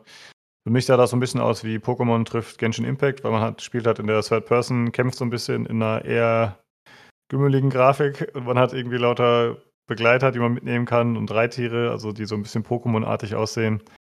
Aber ja, Mana-Serie ist ja irgendwie so ein beliebtes Ding, was es schon ewig gibt und die Leute freuen sich, dass jetzt endlich mal wieder ein Teil kommt. Und das soll im Sommer 2024 erscheinen. Und das war tatsächlich auch die Erstankündigung, meine ich. Da war vorher noch nie was von gehört, glaube ich. Ja. Äh, Ja, deswegen dann- hatten die das ja auch so reingeschoben, da über dieses äh, ein unbekannter Teilnehmer oder so, das hatten die ja, äh, kommt dazu oder sowas, weil das war am Anfang nicht bei den Spielen mit aufgelistet. Äh, sondern genau. Und äh, das ist einfach ein klassisches, äh, also es ist nichts mit Pokémon oder sowas. Das ist einfach ein klassisches JRPG, aber das ist jetzt keins, das ich spielen würde, weil ich mag eher so die etwas erwachseneren und nicht diese, die so auf sehr niedlich gemacht sind und sowas. Deswegen, Hm. aber das hat eine riesige, äh, ich weiß nicht, wie die Fanbase so in Europa ähm, und so weiter ist, aber gerade in der asiatischen Welt hat diese Mana-Serie eine riesige Fanbase, also Mhm. deswegen. Ja, mal gucken, was hier unsere JRPG-Leute vom Discord sagen. Vielleicht hat da ja irgendwer Lust, das zu spielen und zu berichten, aber ich glaube, bei uns jetzt so den Standardleuten im Podcast wird das, glaube ich, nicht so den Anklang finden. Schwierig. Ähm, ja, dann als nächstes wurde gezeigt Ara History Untold. Das ist ja so eine Art Civilization, aber sie haben sich so ein bisschen äh, ja, zu, ja, vorgenommen, das Ganze zugänglicher zu machen und zu moder- modernisieren, also das ganze Genre. Sie verfolgen zwar auch den historischen Ansatz, wie man das schon kennt, also es gibt wieder verschiedene Anführer, es gibt verschiedene Biome und dann kämpft man sich halt wieder durch die Epochen. Es geht auch in die Zukunft tatsächlich, aber ich glaube, das gibt es ja bei Civ auch. Äh, es soll aber hier alles so ein bisschen interaktiver und lebendiger gestaltet werden. Zumindest haben sie es so hervorgehoben. Äh, es soll äh, Spielentscheidungen geben, die dann in der Living World, wie sie es nennen, dargestellt werden. Also das soll dann zum Beispiel die Umwelt und die Lebewesen beeinflussen. Das fand ich tatsächlich auch ziemlich cool. Man sieht einfach, dass irgendwie äh, Tiere da durch die Savanne streifen. Man sieht die Menschen in den Städten arbeiten. Äh, man kann halt sehr nah ranzoomen. Es gibt äh, Kämpfe, die tatsächlich auch selbst gesteuert werden können, also nicht diese rundenbasierten Dinger. Ähm, es ist, wirkt schon irgendwie ja, interaktiver und nicht so Brettspielmäßig wie so ein Civilization. Das finde ich persönlich ganz cool tatsächlich. Und ich glaube, das tut dem Genre auch gut, wenn da mal wieder was anderes reinkommt. So, das letzte war ja Humankind, aber ich glaube, das hat jetzt auch nicht den bleibenden Eindruck so hinterlassen. Ähm, ja, ansonsten haben sie noch gesagt, sie haben ein Prestige-System, das soll erlauben, dass man so einen eigenen Spielstil hat. Also im Prinzip, äh, ja, Prestige, wenn du eine bestimmte Anzahl gesammelt hast, dann hast du gewonnen und Prestige kann man halt auf verschiedenen Wegen erlangen. Äh, also zum Beispiel durch Kämpfen oder durch irgendwelche Weltwunder bauen. Aber ich muss sagen, da habe ich jetzt nicht den Unterschied zu Civ erkannt, weil da ist es doch, glaube ich, auch so, dass man sich quasi ein Ziel aussucht und dann ja, arbeitet man darauf hin und damit gewinnt man dann. Oder liegt es vielleicht hier daran, dass man einfach die Prestigepunkte quasi ja, kombinieren kann? Ich weiß es nicht. Ich habe jetzt nicht kapiert, warum das diese krasse Innovation sein soll. Ähm, ansonsten haben sie gesagt, äh, es gibt Crafting, fand ich recht überraschend. Also äh, zum Beispiel, wenn man jetzt, äh, ja, je nachdem, wo man ist, national angesiedelt oder wo das Reich angesiedelt ist, hat man verschiedene Ressourcen, aus denen man dann zum Beispiel Schuhe craften kann oder bestimmte Waffen herstellen kann oder so. Ähm, ich weiß noch nicht genau, wie das funktioniert. Also ich vermute, dann kann man vielleicht spezifischere Einheiten bauen oder so zum Beispiel oder bestimmte Dinge verbessern, gezielt gegenüber anderen, die diese Ressourcen nicht haben. So habe ich das interpretiert. Und was sie auch gesagt haben, ist, dass alle Spieler gleichzeitig ziehen, was ich ganz cool finde. Ähm, also das heißt, man kann nicht immer auf den Gegner reagieren, sondern man muss selber ein bisschen überlegen, was wäre jetzt taktischerweise der beste nächste Zug. Und es soll eben auch die Wartezeit verringern, äh, was gerade im Multiplayer eine wichtige Geschichte sein könnte. Ja, das Ganze soll im Herbst 2024 erscheinen. Ich bin da mal gespannt drauf, muss ich sagen. Also vielleicht würde ich das mal ausprobieren. Ich habe auch Civ so ein bisschen gespielt, aber das war leider nicht so meins. Ja, mal schauen. Ja, also ich, ich werde es spielen. Weiß ich jetzt schon, weil ich habe Civilization viel, viel, viel gespielt. Also den neuesten Teil nicht, aber alle Teile davor. Da sehr viel gespielt und ähm, ich werde mal gucken, wie sich das an Civ messen kann, weil das ist ja auch das Problem von Humankind gewesen. Das ist einfach zu nah, fand ich, an Civ dran gewesen und hat jetzt nicht so, es hat zwar viele Dinge anders gemacht, aber nicht die richtigen Dinge. Und deswegen, also Civ ist halt schon eine, eine Bank einfach. Und da dran vorbeizukommen, das wird halt das so die große Aufgabe sein. Aber ich fand es auch, die haben viele interessante Neuerungen da drin. Ich finde den Detailgrad, hast ja schon ein bisschen beschrieben, der ist unglaublich hoch gewesen. Also sowohl von der Map und sowas alles. Was aber auch gleichzeitig halt äh, vielleicht zu Schwierigkeiten, wenn ich mir das Crafting-System angucke und so, wenn du irgendwann ein riesiges Reich oder sowas hast und dann ein Crafting-System mit drin hast und sowas alles, kann natürlich irgendwann auch einfach viel zu klein-klein werden und so, ne? Das ist halt immer die Gefahr. Dann hast du sowas wie ein Crusader Kings oder ein ähm, oder ähnliches da, dass er so detailreich ist, dass du dich da erstmal gefühlt wochenlang einarbeiten musst und so. Deswegen, aber ich bin gespannt. Also ich fand das jetzt auch, äh, ich hatte das ja schon mal gehört, dass das erscheinen soll. Da war ich jetzt noch mal so ein bisschen vorsichtig, aber jetzt, wo ich das gesehen habe, ähm, fand ich das ganz gut. Und ja. äh, eine Sache möchte ich noch erwähnen, ich möchte Dan noch erwähnen, das war so geil. Ich weiß nicht, habt ihr das mitgekriegt, Dan im Hintergrund? ja, ja, fand ich auch gut. Der war so geil. Hat sich da was aus dem Schrank geholt. Und dann diese Aussage, this is Dan. Uh, we started in his cellar. und er hat das im Hintergrund einfach so gewunken und so, das war sehr geil. ja, ja, das war halt während des äh, Entwicklerinterviews und Dan hat halt die Tür aufgemacht und das halt hat halt unglaublich gequietscht. Das war halt ja. so eine alte Holztür, so eine Schranktür oder so. Und dann Nice. Fand ich sehr gut. Ja. ja. Ähm, ja, muss man, mal, muss man mal schauen, wie das funktioniert. Gerade mit dem Crafting, was du angesprochen hast, ob man das vielleicht dann auch irgendwie automatisieren kann oder, oder bestimmte Prioritäten setzen kann, dass man das vielleicht nicht immer manuell anklicken muss. Das wäre natürlich äh, auf Dauer, hast du recht, je nach Größe des Reiches doch relativ nervig. Aber ich hoffe mal, dass sie da eine gute Idee haben, wie man das machen kann. Jo. Ja, wird interessant.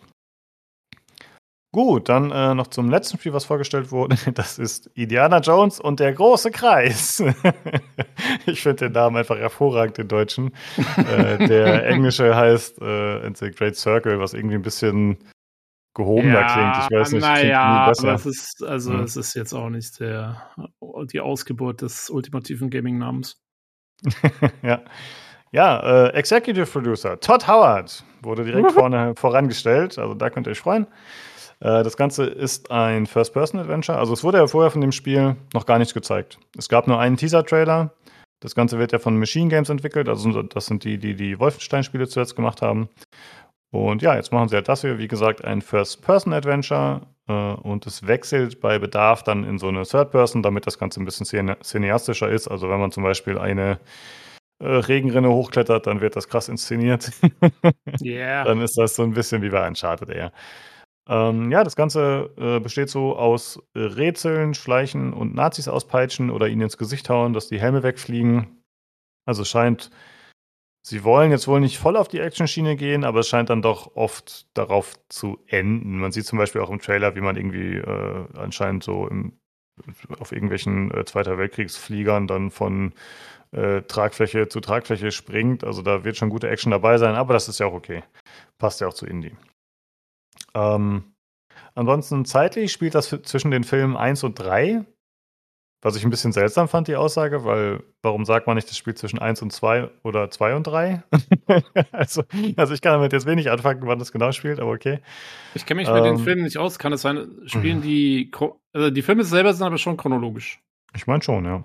Oder kann es sein, dass irgendwie eins und drei näher beieinander sind als zwei? Dann? Hm, nee, ich, ich dachte nicht. Nee, ich glaube, die Nee, spielen schon chronologisch, alle. Ich kenne mich leider mit Indiana Jones überhaupt nicht aus. Ich auch Ich nicht. total. Fand die, fand die Filme zwar gut, aber bin jetzt nicht der Mega-Fan. Also, Keine Sorge, ich bin Experte, ihr könnt mich alles fragen. okay. Wann So. spielt denn das jetzt genau, Lukas? Ja, zwischen 1 und 3. Busted! ja, gut, ich, ich kann ja erstmal sagen, wo es spielen wird. Also ich, ne, ich komme später auf die Frage zurück. Also das spielt äh, zum Beispiel im Vatikan, das wird in Ägypten sein, Thailand oder im Himalaya, also wirklich schöne verschiedene Gebiete, halt irgendwie, äh, ja, Dschungel mit Aztekenpyramiden, okay, passt nicht in Thailand, das sind keine Azteken, aber ihr wisst schon. Äh, dann, ja, keine Ahnung, der Himalaya, die verschneiten Gipfel, also das scheint schon ziemlich äh, abwechslungsreich zu sein tatsächlich. Äh, und man hat noch eine Begleiterin, das ist die Reporterin Gina, die einem irgendwie an der Seite steht. Und zusätzlich gibt es noch einen bösen Obernazi, der da hervorgehoben wurde. Ich habe den Namen ehrlich gesagt nicht notiert, aber der soll ganz gerissen und fies sein. Also es ist wirklich, der ist wirklich das ultimative Böse. Und äh, das Ganze fand ich grafisch erst so ein bisschen durchwachsen, als wir das damals geschaut haben in der Show. Da habe ich ein bisschen rumgehatet, weil ich fand, das sieht ziemlich scheiße aus. Aber jetzt habe ich mir das im Nachhinein alles nochmal bei YouTube angeschaut und da sieht es doch besser aus. Also vielleicht war einfach die Streamqualität ein bisschen zu verwaschen. Und ja, es ist jetzt nicht super Premium in der Grafik, also es ist kein Uncharted. Aber es ist in Ordnung und ich finde gerade zum Beispiel Harrison Ford ist eigentlich ganz gut getroffen im Rahmen der Möglichkeiten. Also es ist kein, wie gesagt, es ist kein Uncharted, aber es ist schon, man, man hat seine Gesichtszüge ganz gut getroffen und man erkennt ihn sofort. Das ist eigentlich ganz gut. Ja, das ist es eigentlich und es soll 2024 erscheinen. Wann ist jetzt noch nicht klar. Aber ja, was meint ihr? Ist das interessant? Ist das was für euch? Ja, wie gesagt, ich habe halt überhaupt keinen Bezug zu Indie, insofern äh, für mich Also, jetzt eher nicht. Ich fand's, also mal unabhängig von Indie, fand ich es eigentlich ganz, sah es ganz gut aus. Also, ähm, ich hatte halt erst ein bisschen, als Todd Howard aufgetaucht ist, dachte ich so, ach du Scheiße. Äh, Ähm, Entschuldigung. Naja, ja, aber ähm, immerhin haben die Figuren oder, oder die Charaktere diesmal Gesichtszüge. Ähm, also das ist ja schon mal viel wert. Nee, also ich fand es insgesamt, dass es, dass es gut aussah. Also und äh, diese Abwechslung mit dem Kämpfen, mit dem Schleichen, Rätseln, finde ich eigentlich auch ganz gut. Ja, ich bin immer ein bisschen vorsichtig, wenn Todd Howard dabei ist, was so Versprechungen angeht und wie es dann am Ende wirklich ist. Äh, das wissen wir ja, dass das öfters mal so ein bisschen eine, eine Lücke dazwischen klafft, aber ja, also würde jetzt erstmal nicht, nicht äh, komplett sagen, dass ich das nicht nehmen würde. Ich habe äh, einen Kommentar daneben, das war ganz witzig, als Todd Howard aufgetaucht ist, hat der, hat einer geschrieben, Procedural Jones. Das fand ich ganz witzig, den Spruch. Aber so sieht's ja nicht aus. Also das ist ja schon ein storylastiges Spiel. Nö, Ja, also ja. ich denke mal, dass es selbst wenn man, wenn man Indie jetzt nicht mag, wenn man so, so eine Art Spiel mag, also sowas wie Uncharted oder ähm, Tomb Raider oder sowas, dass das äh, schon ein interessantes Spiel sein könnte. Und äh, Ja. ich, ich möchte nochmal darauf hinweisen, dass du in dem Doc wirklich Nazis auspeitschen geschrieben hast. Das ist richtig geil. Ich habe mich so kaputt gelacht gerade. Ja, es ist, äh, es ist halt schon recht stumpf, ne? Also, aber es ist eigentlich ganz cool mit der Peitsche. Äh, nicht nur auspeitschen, sondern du kannst auch äh, ihre Beine wegziehen oder du kannst ihnen ins Gesicht hauen und die Helme fliegen Ja. weg, wie gesagt. Also es ist schon, man kann Hammer werfen, die irgendwo rumliegen. Also es ist äh, alles so ein bisschen krude, sag ich mal. äh, aber ja, mal gucken. Aber es ist in den Filmen ja auch so, dass er seine Peitsche für alles Mögliche nutzt. Also das ist ja sein Signature-Move, wollte ich gerade sagen, oder seine Signature-Waffe. So wie es bei anderen halt äh, andere Sachen sind. Ne? Also von daher ist Ja. es ja schon sinnvoll, dass sie das so einbetten, so stark. Das ist Ich hätte, ja- ich, hätte, ich hätte es tatsächlich lieber in einer Third Person gehabt, als in einer First Person. Gerade, das hatte, hatten sie im Trailer auch so ein bisschen gesagt, naja, dann geben die cineastische Third Person Ansicht. Ich finde, dass, wenn du die Figur siehst, hat das noch ein bisschen mehr davon, als wenn du sie nur aus der Ego-Perspektive siehst halt, ne? Also so ähnlich wie bei Lara Croft oder so, es ist halt so ikonisch. Und er ja auch, dass man, das, das glaube ich besser wäre, wenn du äh, irgendwie das aus der Third Person siehst, einfach ihn von hinten. Aber das kann auch eine Geschmacksfrage sein. Hm. Ja. ja, ich bin mir da unsicher. Also ich verstehe auf jeden Fall dein Argument und ich glaube auch, dass es dem Spiel an sich gut tun würde, wenn es gut gemacht wäre. Aber das ist ja hier Machine Games, ne? Das sind eher so First-Person-Spezialisten und vielleicht haben die ihre Gründe, warum die sagen, wir setzen das lieber so um. Und dann muss man da mal drauf vertrauen, dass das okay ist. Die, die haben sonst so Wolfenstein gemacht und sowas, ne? Oder? Mhm, Irre ich genau, mich, ja. okay. Ja, und der Todd Howard, der sagt auch, das ist gut. Also, Ja, dann, Dann, kein, dann müssen wir keine Angst haben. Also dann äh, Steam Awards Meine- Inc., ne? So wie bei Starfield auch. meine Frage ist, wird das Spiel ein Inventarsystem haben? ja, okay. Ja, äh, hoffentlich nicht. Es gibt halt nur drei Items. Die Peitsche, die Faust und den Stiefel. Naja, so wie ich den Todd kenne, fuckt er das schon auch noch ab. Und es, und es gibt nur eine Begleiterin da drin. Also von daher. Oh ja, stimmt. Ja. Äh, ich wollte allen, die vielleicht Lust auf das Spiel haben und jetzt irgendwie aber noch warten müssen, wollte ich äh, einmal empfehlen, äh, sich anzuschauen. Äh, Phantom Abyss. Das ist ein Spiel von Devolver Digital, was jetzt gerade in Version 1.0 gekommen ist. Das ist so ein Roguelike, wo man sich in First Person mit seiner Peitsche durch äh, Dschungel, nee, nicht durch Dschungel, sondern durch so auch äh, Ruinen durchkämpfen muss, beziehungsweise da geht es eher um Parcours. Also halt eher auszuweichen und so, was ja auch so ein bisschen eher Indies-Ding ist.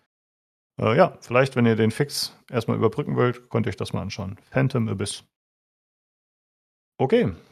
Das war so die Xbox Developer Direct. Ich muss sagen, ich fand die okay. Die haben halt immer so einen gewissen Charme, ne, durch diese, äh, ja, dadurch, dass man einfach die Studios und ihre Umgebung so ein bisschen sieht.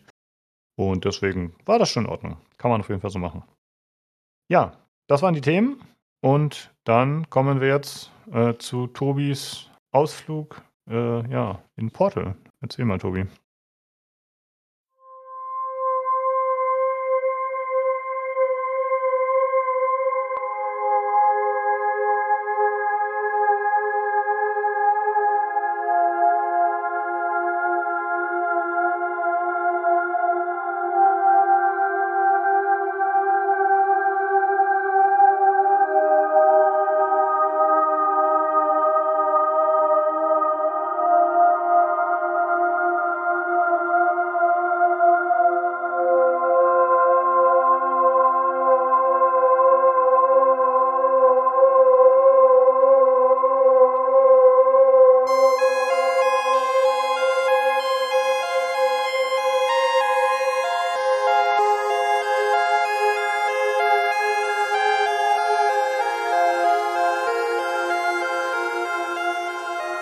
So ist das. Äh, Portal Revolution, um genau zu sein, äh, habe ich gespielt. Und äh, wie du schon am Anfang gesagt hast, das ist eine Mod für Portal 2.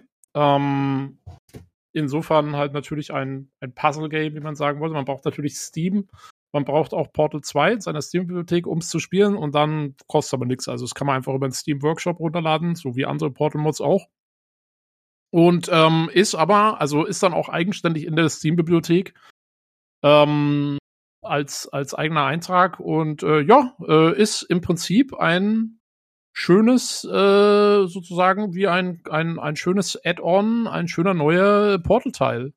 Ähm, ist ganz interessant. Also äh, der Typ, der, ist, der hauptverantwortlich ist für das Spiel, ist ein Österreicher äh, namens Stefan Heinz. Der hatte wohl 2015 oder 2016, glaube ich, äh, angefangen mit dem Projekt. So, äh, und zwar, das war ja so um den Dreh, als dieses, ähm, dieser andere Portal-Mod, Portal Stories Mel, rauskam.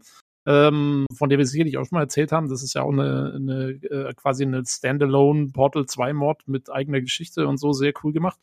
Und das hat ihn wohl inspiriert und er wollte halt auch sowas machen und dann hat er da angefangen mit so einem Projekt und hat dann irgendwie noch äh, sieben, acht Leute dazugeholt. Ich glaube, die heißen jetzt, äh, die nennen sich jetzt Second Face Entertainment oder so ähnlich. Ähm, und ähm, aber er ist quasi der Hauptdesigner von dem Ding und hat es jetzt über die Jahre gemacht und das ist auch immer dann weiter gewachsen und so.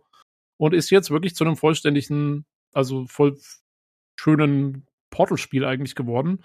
Ähm, man braucht so fünf bis sieben Stunden etwa zum Durchspielen, also es hat auch schon ganz passablen, guten Umfang.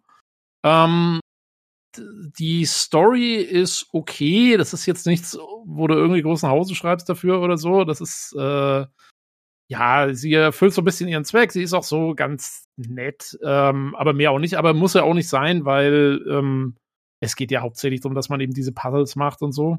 Im Prinzip ist sie ähnlich aufgebaut wie äh, die von Portal 2. Also du wachst auch auf als neuer Charakter. Du spielst also irgendwie einen neuen Charakter, bist jetzt nicht irgendwie wieder äh, die äh, Portal-Heldin, wie hieß sie wieder? Ich weiß gar nicht mehr. Ähm, egal. Ähm, Ja, aber auf, ja, also Ja, ich wollte Alex sagen, aber nein, das ist ja nee, nicht. Alex ist nee, wieder jemand nicht. anderes. Ja. Ja.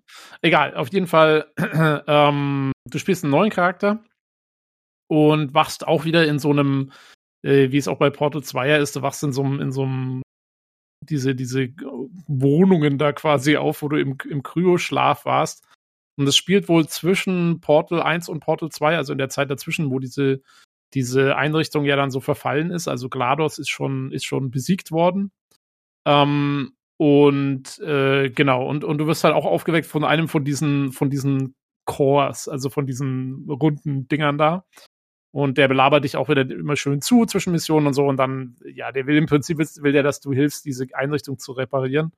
Und, und so musst du dann da durch die, durch diese verfallene Anlage eben durch und kommst immer wieder in so Test-Chambers und musst halt dann da deine Puzzles machen und so. Ähm, das ist alles ganz nett. Ähm, es kommt aber nicht an Portal 2 ran. Also es ist, ähm, ich habe, äh, wir hatten das hier, der Typ, der, der, der früher bei The Escapist war, die sie dann rausgeschmissen haben, die jetzt ihr eigenes Ding machen. Äh, der Yazi, der hat irgendwie äh, gesagt, einer in seiner Community hat geschrieben, es ist so, wie äh, quasi als hätte man äh, Portal 2 genommen und einmal entweder irgendwie so durch ChatGPT gejagt, was ein bisschen fies ist, ganz so schlimm ist es auf keinen Fall. Ähm, oder als hätte jemand so eine als Hausaufgabe so, so, so ein Ding bekommen, so äh, nimm die Jokes aus Portal 2 und schreibe sie in deinen eigenen Worten um. So, so, so ein bisschen. Also es lehnt sich sehr an, an eben den Portal-Humor an, kommt aber jetzt nicht so ganz dahin.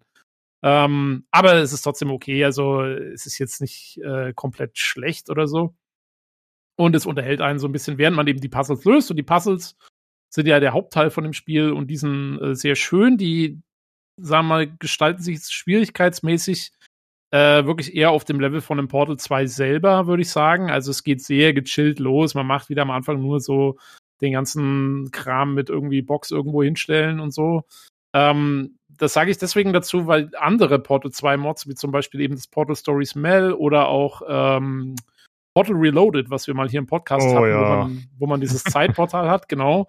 Die sind schwierigkeitsgradmäßig ja gerne mal ein bisschen über dem Hauptspiel. Ähm, und da muss man schon sehr rumknobeln. Und hier jetzt, also, man kann da relativ gut durch. Ich bin jetzt, es war jetzt nie so, dass ich irgendwie groß mal stecken geblieben bin oder so. Also es gab mal vielleicht ein Puzzle, ja, du mal irgendwie so zehn Minuten drüber nachdenkst, kurz oder fünf bis zehn, wo, wie es jetzt vielleicht sein könnte, aber ansonsten kommt man da schon gut durch. Also wer Portal 2 gut durchgeschafft hat, der sollte damit eigentlich auch keine großen Probleme haben. Ähm, und ähm, was vielleicht ein bisschen ist, ist, dass die Umgebungen sind etwas, ähm, die sind nicht so clean wie bei einem Portal 2. Also Portal 2 hat ja, wenn es da ein Puzzle gegeben hat, haben die dich ja schon meistens in so Testkammern gesteckt, wo dann wirklich alles so mit dem Puzzle zu tun hatte. Und hier hast du oft so ein bisschen mehr, ja, so, so, so visuellen Klatter, könnte man sagen. Also es ist halt, du bist oft auch einfach, machst so Puzzles eher in diesen Backstage-Gebieten, die ja normalerweise in Portal 2 immer eher nur so zum Durchlaufen waren und die die Story vorangetrieben haben. Und ähm, da bist, sind jetzt auch schon mal irgendwie so Puzzle und so. Und das, ja, da muss man vielleicht mal ein bisschen mehr gucken. Aber wie gesagt, also es, es nimmt sich da nicht viel zum Hauptspiel. Das ist eigentlich echt ganz, ganz okay. Und äh, ja, so gehst dann durch, machst deine Puzzles. Ähm, es ist auch so, du hast äh, etwa für die erste Hälfte des Spiels hast du nur die halbe Portalkanone. Also du hast nur das blaue Portal, kannst du selber verschießen. Das gelbe ist dann irgendwo fest in den, in den Leveln. Und, ähm, und das geht sehr lange. Also mich hat gewundert, wie lange ich gebraucht habe, bis ich wirklich beide Portale selber äh, hatte. Und ja, macht aber nichts. Die Puzzles sind trotzdem irgendwie gut. Und ähm, da gibt's genug zum, zum Nachdenken. Und was Ähm, meinst du, warum das so gemacht wurde, dass man da besser reinkommt? Oder? Ja, und weiß ich, vielleicht hatten sie auch einfach viele Ideen mit einem feststehenden gelben Portal und so, und dann haben sie die da so reingebaut. Ich, keine Ahnung. Also es hat, es stört auch nicht. Also es ist voll okay. Ich meine, irgendwann habe ich mich mal so gewundert, so, hm, weil ich glaube, im, im, in den beiden Portal-Spielen ist es ja so, dass du wirklich das, das blaue Portal hast du ja nur für vielleicht, keine Ahnung, zwei, drei äh, Dinger und dann kriegst du ja gleich beide eigentlich. Und hier ist es jetzt halt ein bisschen länger. Aber das ist okay. Ähm, Mhm. Jo, und äh, genau, sie haben auch, sie haben so ein paar kleine neue Mechaniken eingebaut. Allerdings jetzt, also ich würde sagen, das ist jetzt nichts, was auf dem Level ist von einem äh, vor einem Portal Reloaded oder so, wo du dann gleich ein drittes Portal hast oder was weiß ich. Äh, das sind eher so Kleinigkeiten. Also du hast jetzt zum Beispiel, es gibt dann mal so zwei, drei Puzzles da, es gibt auch immer diese Laser, äh, diese Laserstrahlen dann, ne, die, die man auf so Rezeptoren umlenken muss. Mit so Cubes, die dann die Strahlen umlenken können und so. So, so Würfel. Und da gibt es halt zum Beispiel auch welche, die, ähm, wo du einen von den Würfeln stellst du in den Strahl rein und dazu gibt es dann noch einen zweiten Würfel und da kommt dann der Strahl wieder raus, aber die kannst du frei bewegen. Also solche mhm. Sachen halt. Äh, da haben sie ein bisschen was eingebaut. Ist jetzt aber nichts, was jetzt irgendwie das ganze Konzept umstellt oder so. Ist halt so, so ein paar Kleinigkeiten. Ich glaube, sie haben jetzt auch genau äh, neben, ich weiß gar nicht, ob es die in Porto schon gab, aber neben, neben den normalen Boxen äh, gibt jetzt auch runde Kugeln, die du brauchst, ein, zwei Mal. Und die äh, haben halt den Unterschied, dass du sie nicht mehr irgendwo abstellen kannst, weil sie halt irgendwie wegrollen oder so. Also, also wirklich so Kleinigkeiten. Ähm, ja, die, die Gele kommen auch wieder vor hier, die man kennt, ne? Das Sprunggel und das Geschwindigkeitsgel und das äh, Portalgel und so. Also es kommt so alles vor, was in Portal 2 eigentlich drin war. Ähm, genau, und so rätselt man sich da durch und das ist eigentlich alles äh, soweit ganz, ganz nett. Also es ist wirklich, man muss wirklich sagen, für so eine Mod, die halt von einem Typen hauptsächlich gemacht ist, mit ein bisschen Unterstützung von ein paar anderen, ist es, ist es halt top. Also äh, ist, ist wirklich, dafür ist es echt super gemacht, wenn man das so mit einbezieht. Also selbst wenn man das nicht mit einbezieht, ist es eigentlich ein, ein sehr ordentliches Spiel. Ähm, und äh, ja, also wirklich reife Leistung. Ähm, auch das Voice Acting, es gibt halt, also im Prinzip interagierst du nur mit zwei anderen Charakteren, die halt beide vertont sind. Ähm, und die machen das schon sehr ordentlich. Also auch hier wieder, es kommt nicht an, an halt die Genialität eines Portal 2 ran, aber das ist halt auch, ich meine, das ist ja bis heute, ist es ja, ist es ja fast unerreicht, was da teilweise abgefahren ja. wird hier mit GLaDOS und so. Ähm, und da kommen sie natürlich nicht ran, aber sie machen das gut. Also ich, die, ich glaube, die weibliche äh, Stimme ist, ich glaube, die, das ist eine Australierin, glaube ich. Sie hat einen ganz witzigen Akzent so auch und Ding und das kann man schon, also es vermittelt eine gute Stimmung dann irgendwie auch so. Also jo. ich finde in erster Linie ganz gut, dass du gesagt hast, dass es nicht so diese überschweren Rätsel sind, mhm. sondern dass man das noch schaffen kann, weil ich kann mich noch erinnern, dass bei Portal Reloaded mhm. ich persönlich fand es zu schwierig. Also ich kam da irgendwann nicht mehr klar und ich hatte auch keine Lust mehr, bin dann irgendwie ausgestiegen. Ich bin ja nicht wie du der Rätselbub und deswegen ja muss man halt immer ja versuchen, vielleicht auch Leute abzuholen, die das nicht so gut können. Ist natürlich so, dass viele, die heutzutage noch Portal spielen, dass das wahrscheinlich die Obercracks sind und jedes neue Mod-Level spielen und so. Aber wenn man jetzt sagt, hey, ich würde gerne mit der Familie eine Runde Portal spielen oder so, dann ist es ja eigentlich ganz schön, wenn man nochmal einen Nachschub hat, wo die Kinder irgendwie auch mitspielen können oder so, oder jemand wie ich. dass das jo, ein bisschen äh, leichter ist. Ja, ja also ich habe bei, bei, ich weiß noch, bei Portal Reloaded habe ich gerade dann gegen, gegen Ende habe ich auch ordentlich rumgeknobelt teilweise an so Tests. Also da war es dann schon auch mal so, dass ich irgendwie am Abend da ein bisschen Zeug gemacht habe und so und dann stand ich erst mal da, hatte keine Idee, bin ins Bett gegangen und dann am nächsten Tag ist mir irgendwie dann die Idee vielleicht mal gekommen oder so, aber also ich habe es durchgespielt, aber es hat schon, da musste man schon teilweise gut überlegen. Und mhm. das genau, also hier, ich meine, es gibt schon gibt schon auch hier so ein paar Dinger, wo du auch mal da sitzt, erstmal so denkst so, hä? Ähm, aber irgendwann kommst dann schon kommst schon drauf. Also äh, mit ein bisschen rumprobieren und so ist es dann alles ganz gut machbar. Äh, und das fand ich eigentlich auch ganz angenehm. Also ich meine, ich, ich kann nachvollziehen, warum Mods äh, und Modder halt natürlich eine Schippe drauflegen wollen nochmal, ne? Ähm, aber das ist eigentlich ganz nett gemacht hier, dass es eben genau, dass er davon halt mal absieht ähm, und eigentlich was macht auf dem Level von dem Portal 2. Hm. Jo. Genau, grafisch also. kann man vielleicht noch. Achso, sorry, wolltest du was fragen? Äh, ich wollte sagen, es wird auch auf Steam gut aufgenommen, also es ist da mhm. überwiegend positiv bewertet. Also ganz ehrlich, es wäre auch eine, also wer, wer, da einen negativen Review gibt für eine, für eine Community-Mod, die umsonst ist, die von einem Typen entwickelt wird, die, wo die Leute echt Herzblut reingesteckt haben, was man auch merkt. Also wer da einen negativen Review gibt, der hat einfach, äh, der hat keine Seele. Äh, ja, das ist schon gemein, ja. Ähm, deswegen, jo, da hätte ich jetzt auch absolut nichts anderes erwartet. Ähm, ja, Grafik äh, ist halt Portal 2. Also ich glaube, sie haben irgendwie, sie haben wohl eine neuere Version von der Source Engine genommen und irgendwie ein paar Assets überarbeitet, damit es vielleicht ein bisschen besser aussieht. Ich habe es nicht gemerkt. Für mich sah es einfach aus wie Portal 2. Was ja voll okay ist. Also mehr brauche ich da nicht für so ein Puzzlespiel. Alles gut. Ähm, wie gesagt, Sound ist auch Portal 2, braucht man nicht viel zu sagen. Wie gesagt, Voice Actor machen das alles ganz gut. Und äh, ja, äh, Performance kein Problem. Ich hatte jetzt keine Bugs. Ich habe, glaube ich, eine Testkammer. Äh, konnte ich äh, so ein bisschen austricksen. Da habe ich, glaube ich, eine Lösung gefunden, die nicht so vorgesehen war, weil da war ein, eine Mechanik, ach ja genau, eine Mechanik, die es noch gibt, die ich vergessen habe zu sagen, eine neue ist, dass man jetzt so Schalter hat, wo man den Strom ausschalten kann im, in der Testkammer. Und dann sind halt verschiedene Barrieren aus und so, aber dann geht halt auch quasi so die Schlusstür nicht mehr auf und so. Also du musst immer gucken, dass du den Strom richtig ein- und ausschaltest. Und in dieser Kammer, wo ich da war, ähm, war so ein Stromschalter und für meine Lösung habe ich den gar nicht gebraucht. Insofern gehe ich davon aus, dass äh, und meine war so ein bisschen iffy. Also da musste man so zwei Portale genau richtig setzen, damit ein Cube immer äh, von einer Sprungplatte in ein Portal gesprungen ist, dann wieder aus dem anderen raus. Das musste dann so genau hinhauen und dann konnte man den so rüberbuxieren. Ich glaube nicht, dass das die eigentliche Lösung war. Äh, aber sowas ist ja eigentlich, also das ist zwar theo theoretisch ein Bug, äh, aber praktisch ist es ja immer ganz witzig, wenn du, wenn du dann auch mal so eine Lösung findest, die halt vielleicht nicht so vorgesehen war, kommt man sich natürlich besonders schlau vor. Ähm, insofern würde ich das noch nicht mal als negativ sehen. Ähm, ja, und ansonsten hatte ich, also ist einfach gelaufen, das Ding. Äh, sehr schön. Schön. Ja, sehr gut.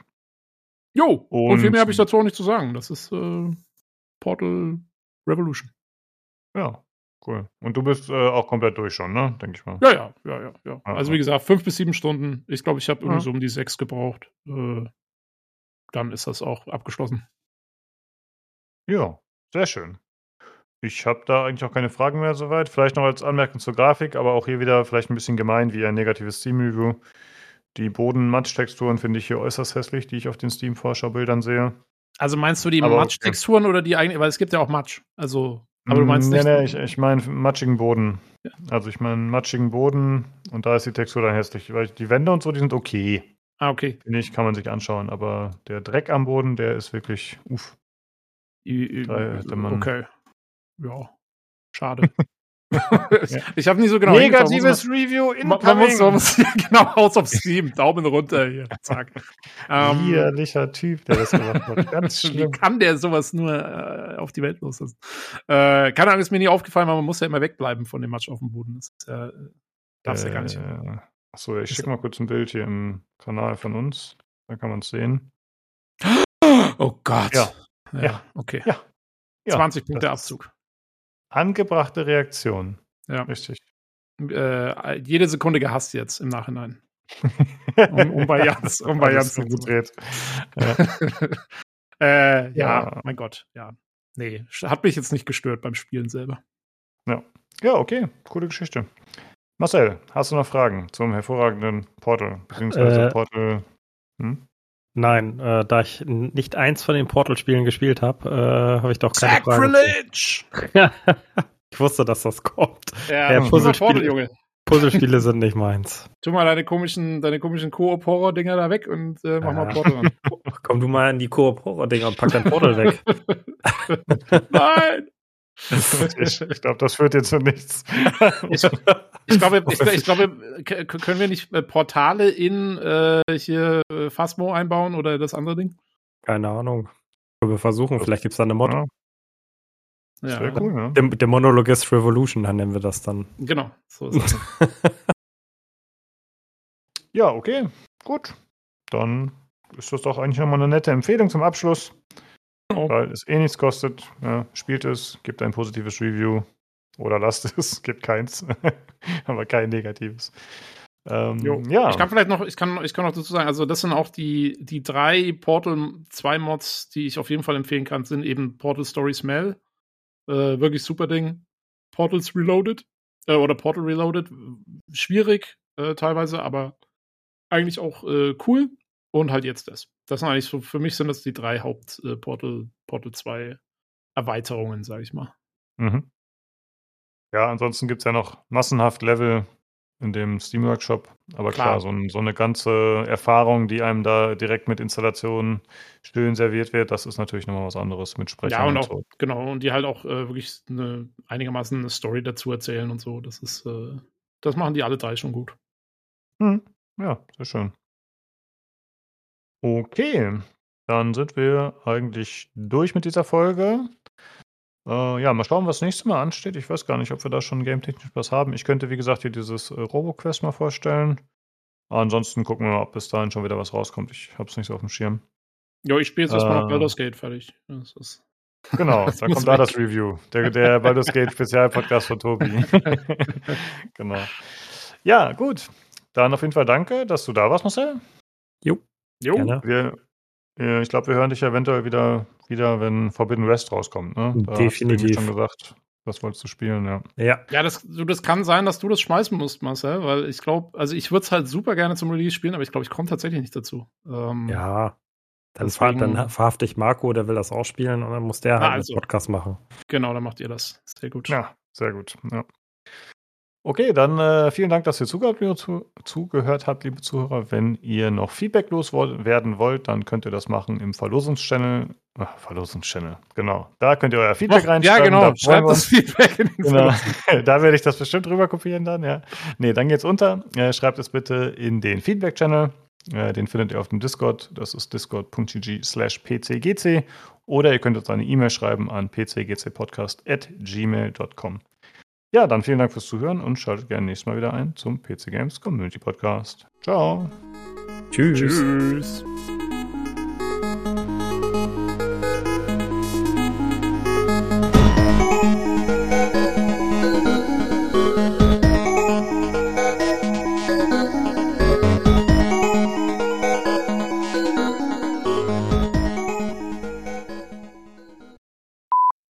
Finde ich jetzt doof?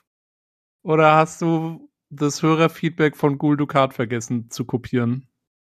Mhm, Der extra noch kopiert. gefragt hat, was er jetzt machen muss, damit er vorgelesen wird. Ich bin der Meinung, ich habe kopiert. Ah, das wäre Mhm. jetzt aber super Mhm. witzig. Also ich sehe. Nee, da ist es doch. Bin ich ja, zu du bist doof? doof. Ja, Bin ich doof? Ich bin doof? Ja. Okay. zum Glück. Martin, Christina, Marcel, Jakob. Da bin ich noch Bist im. du- Warte, Du bist, in, du bist im im alten Block. Block. ah, ich bin im 172 Tag. Okay. Ich woll- bin's Ich wollte gerade ich sagen, also ich habe kein Feedback geschrieben, da ich ja wusste, dass ich in der Folge dabei bin. Ja. Okay. Gut. Disregard. Verdammt, jetzt habe ich schon gedacht, ich kann den Lukas wieder hier. ja, ich habe schon Angst bekommen kurz.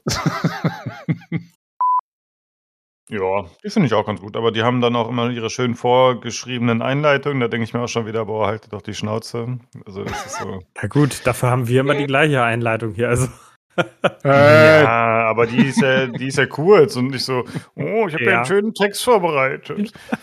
Ja, heute ist bei uns hier der hervorragende Herr Marcel Bullseye aus der Community. Er ist dafür bekannt, dass er diese ganzen Strategiespiele hervorragend spielt und sich Auf- in dem Feld bestens auskennt. Aufbauspiel, oder?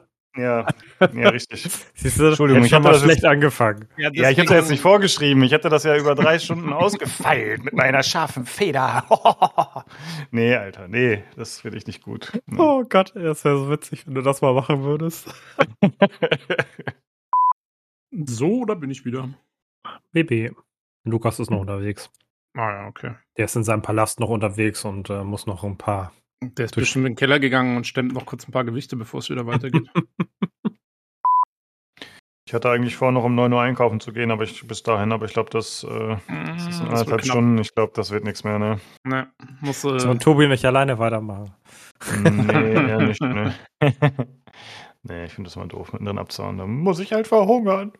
naja, so ist dann halt. ja, eben, richtig. Irgendwer muss ja ein Opfer bringen für den Podcast. Ja, und äh, ich weiß auch nicht, bei so einem ähm, drei, vier Stunden oder ihr hattet ja auch schon mal sechs Stunden und sowas, alles Podcasts und so, weiß ich nicht, ob es da nicht auch Sinn ist, dass man eher verschiedenere Stimmen und sowas dabei hat. Ja, Das ich finde eigentlich ja. auch, was, also mir gefällt das ganz gut, äh, dass man sagt, man hat halt immer, sagen wir mal so, äh, zwischen ein und drei von den Leuten, die man immer kennt, und dann kommen halt immer Leute dazu, Ja. die so. Das ist halt wie bei so einer Fernsehserie. Du hast die, du hast die, ne, hier die, die normalen Leute und dann hast du Recurring Characters Mhm, und dann, mhm. und dann hast du den ab und ab und an hast du so Guest Star Geschichten. Die Side-Charaktere, Marcel die immer als erst, die of erstes, abnippeln. ja, bist du, du bist das Red Shirt des Podcasts. Ja. Und wenn ihr Olli nicht dabei haben wollt, müsst ihr mich nur einladen, weil der scheint ja nie dabei zu sein, wenn ich dabei bin. Also wenn ihr Das ist keinen Bock auf Olli habt, ladet mich ein. Das ist echt, das Ja. ist sehr gut. Du bist unsere Geheimwaffe gegen den Olli, ey. Warum auch immer, aber.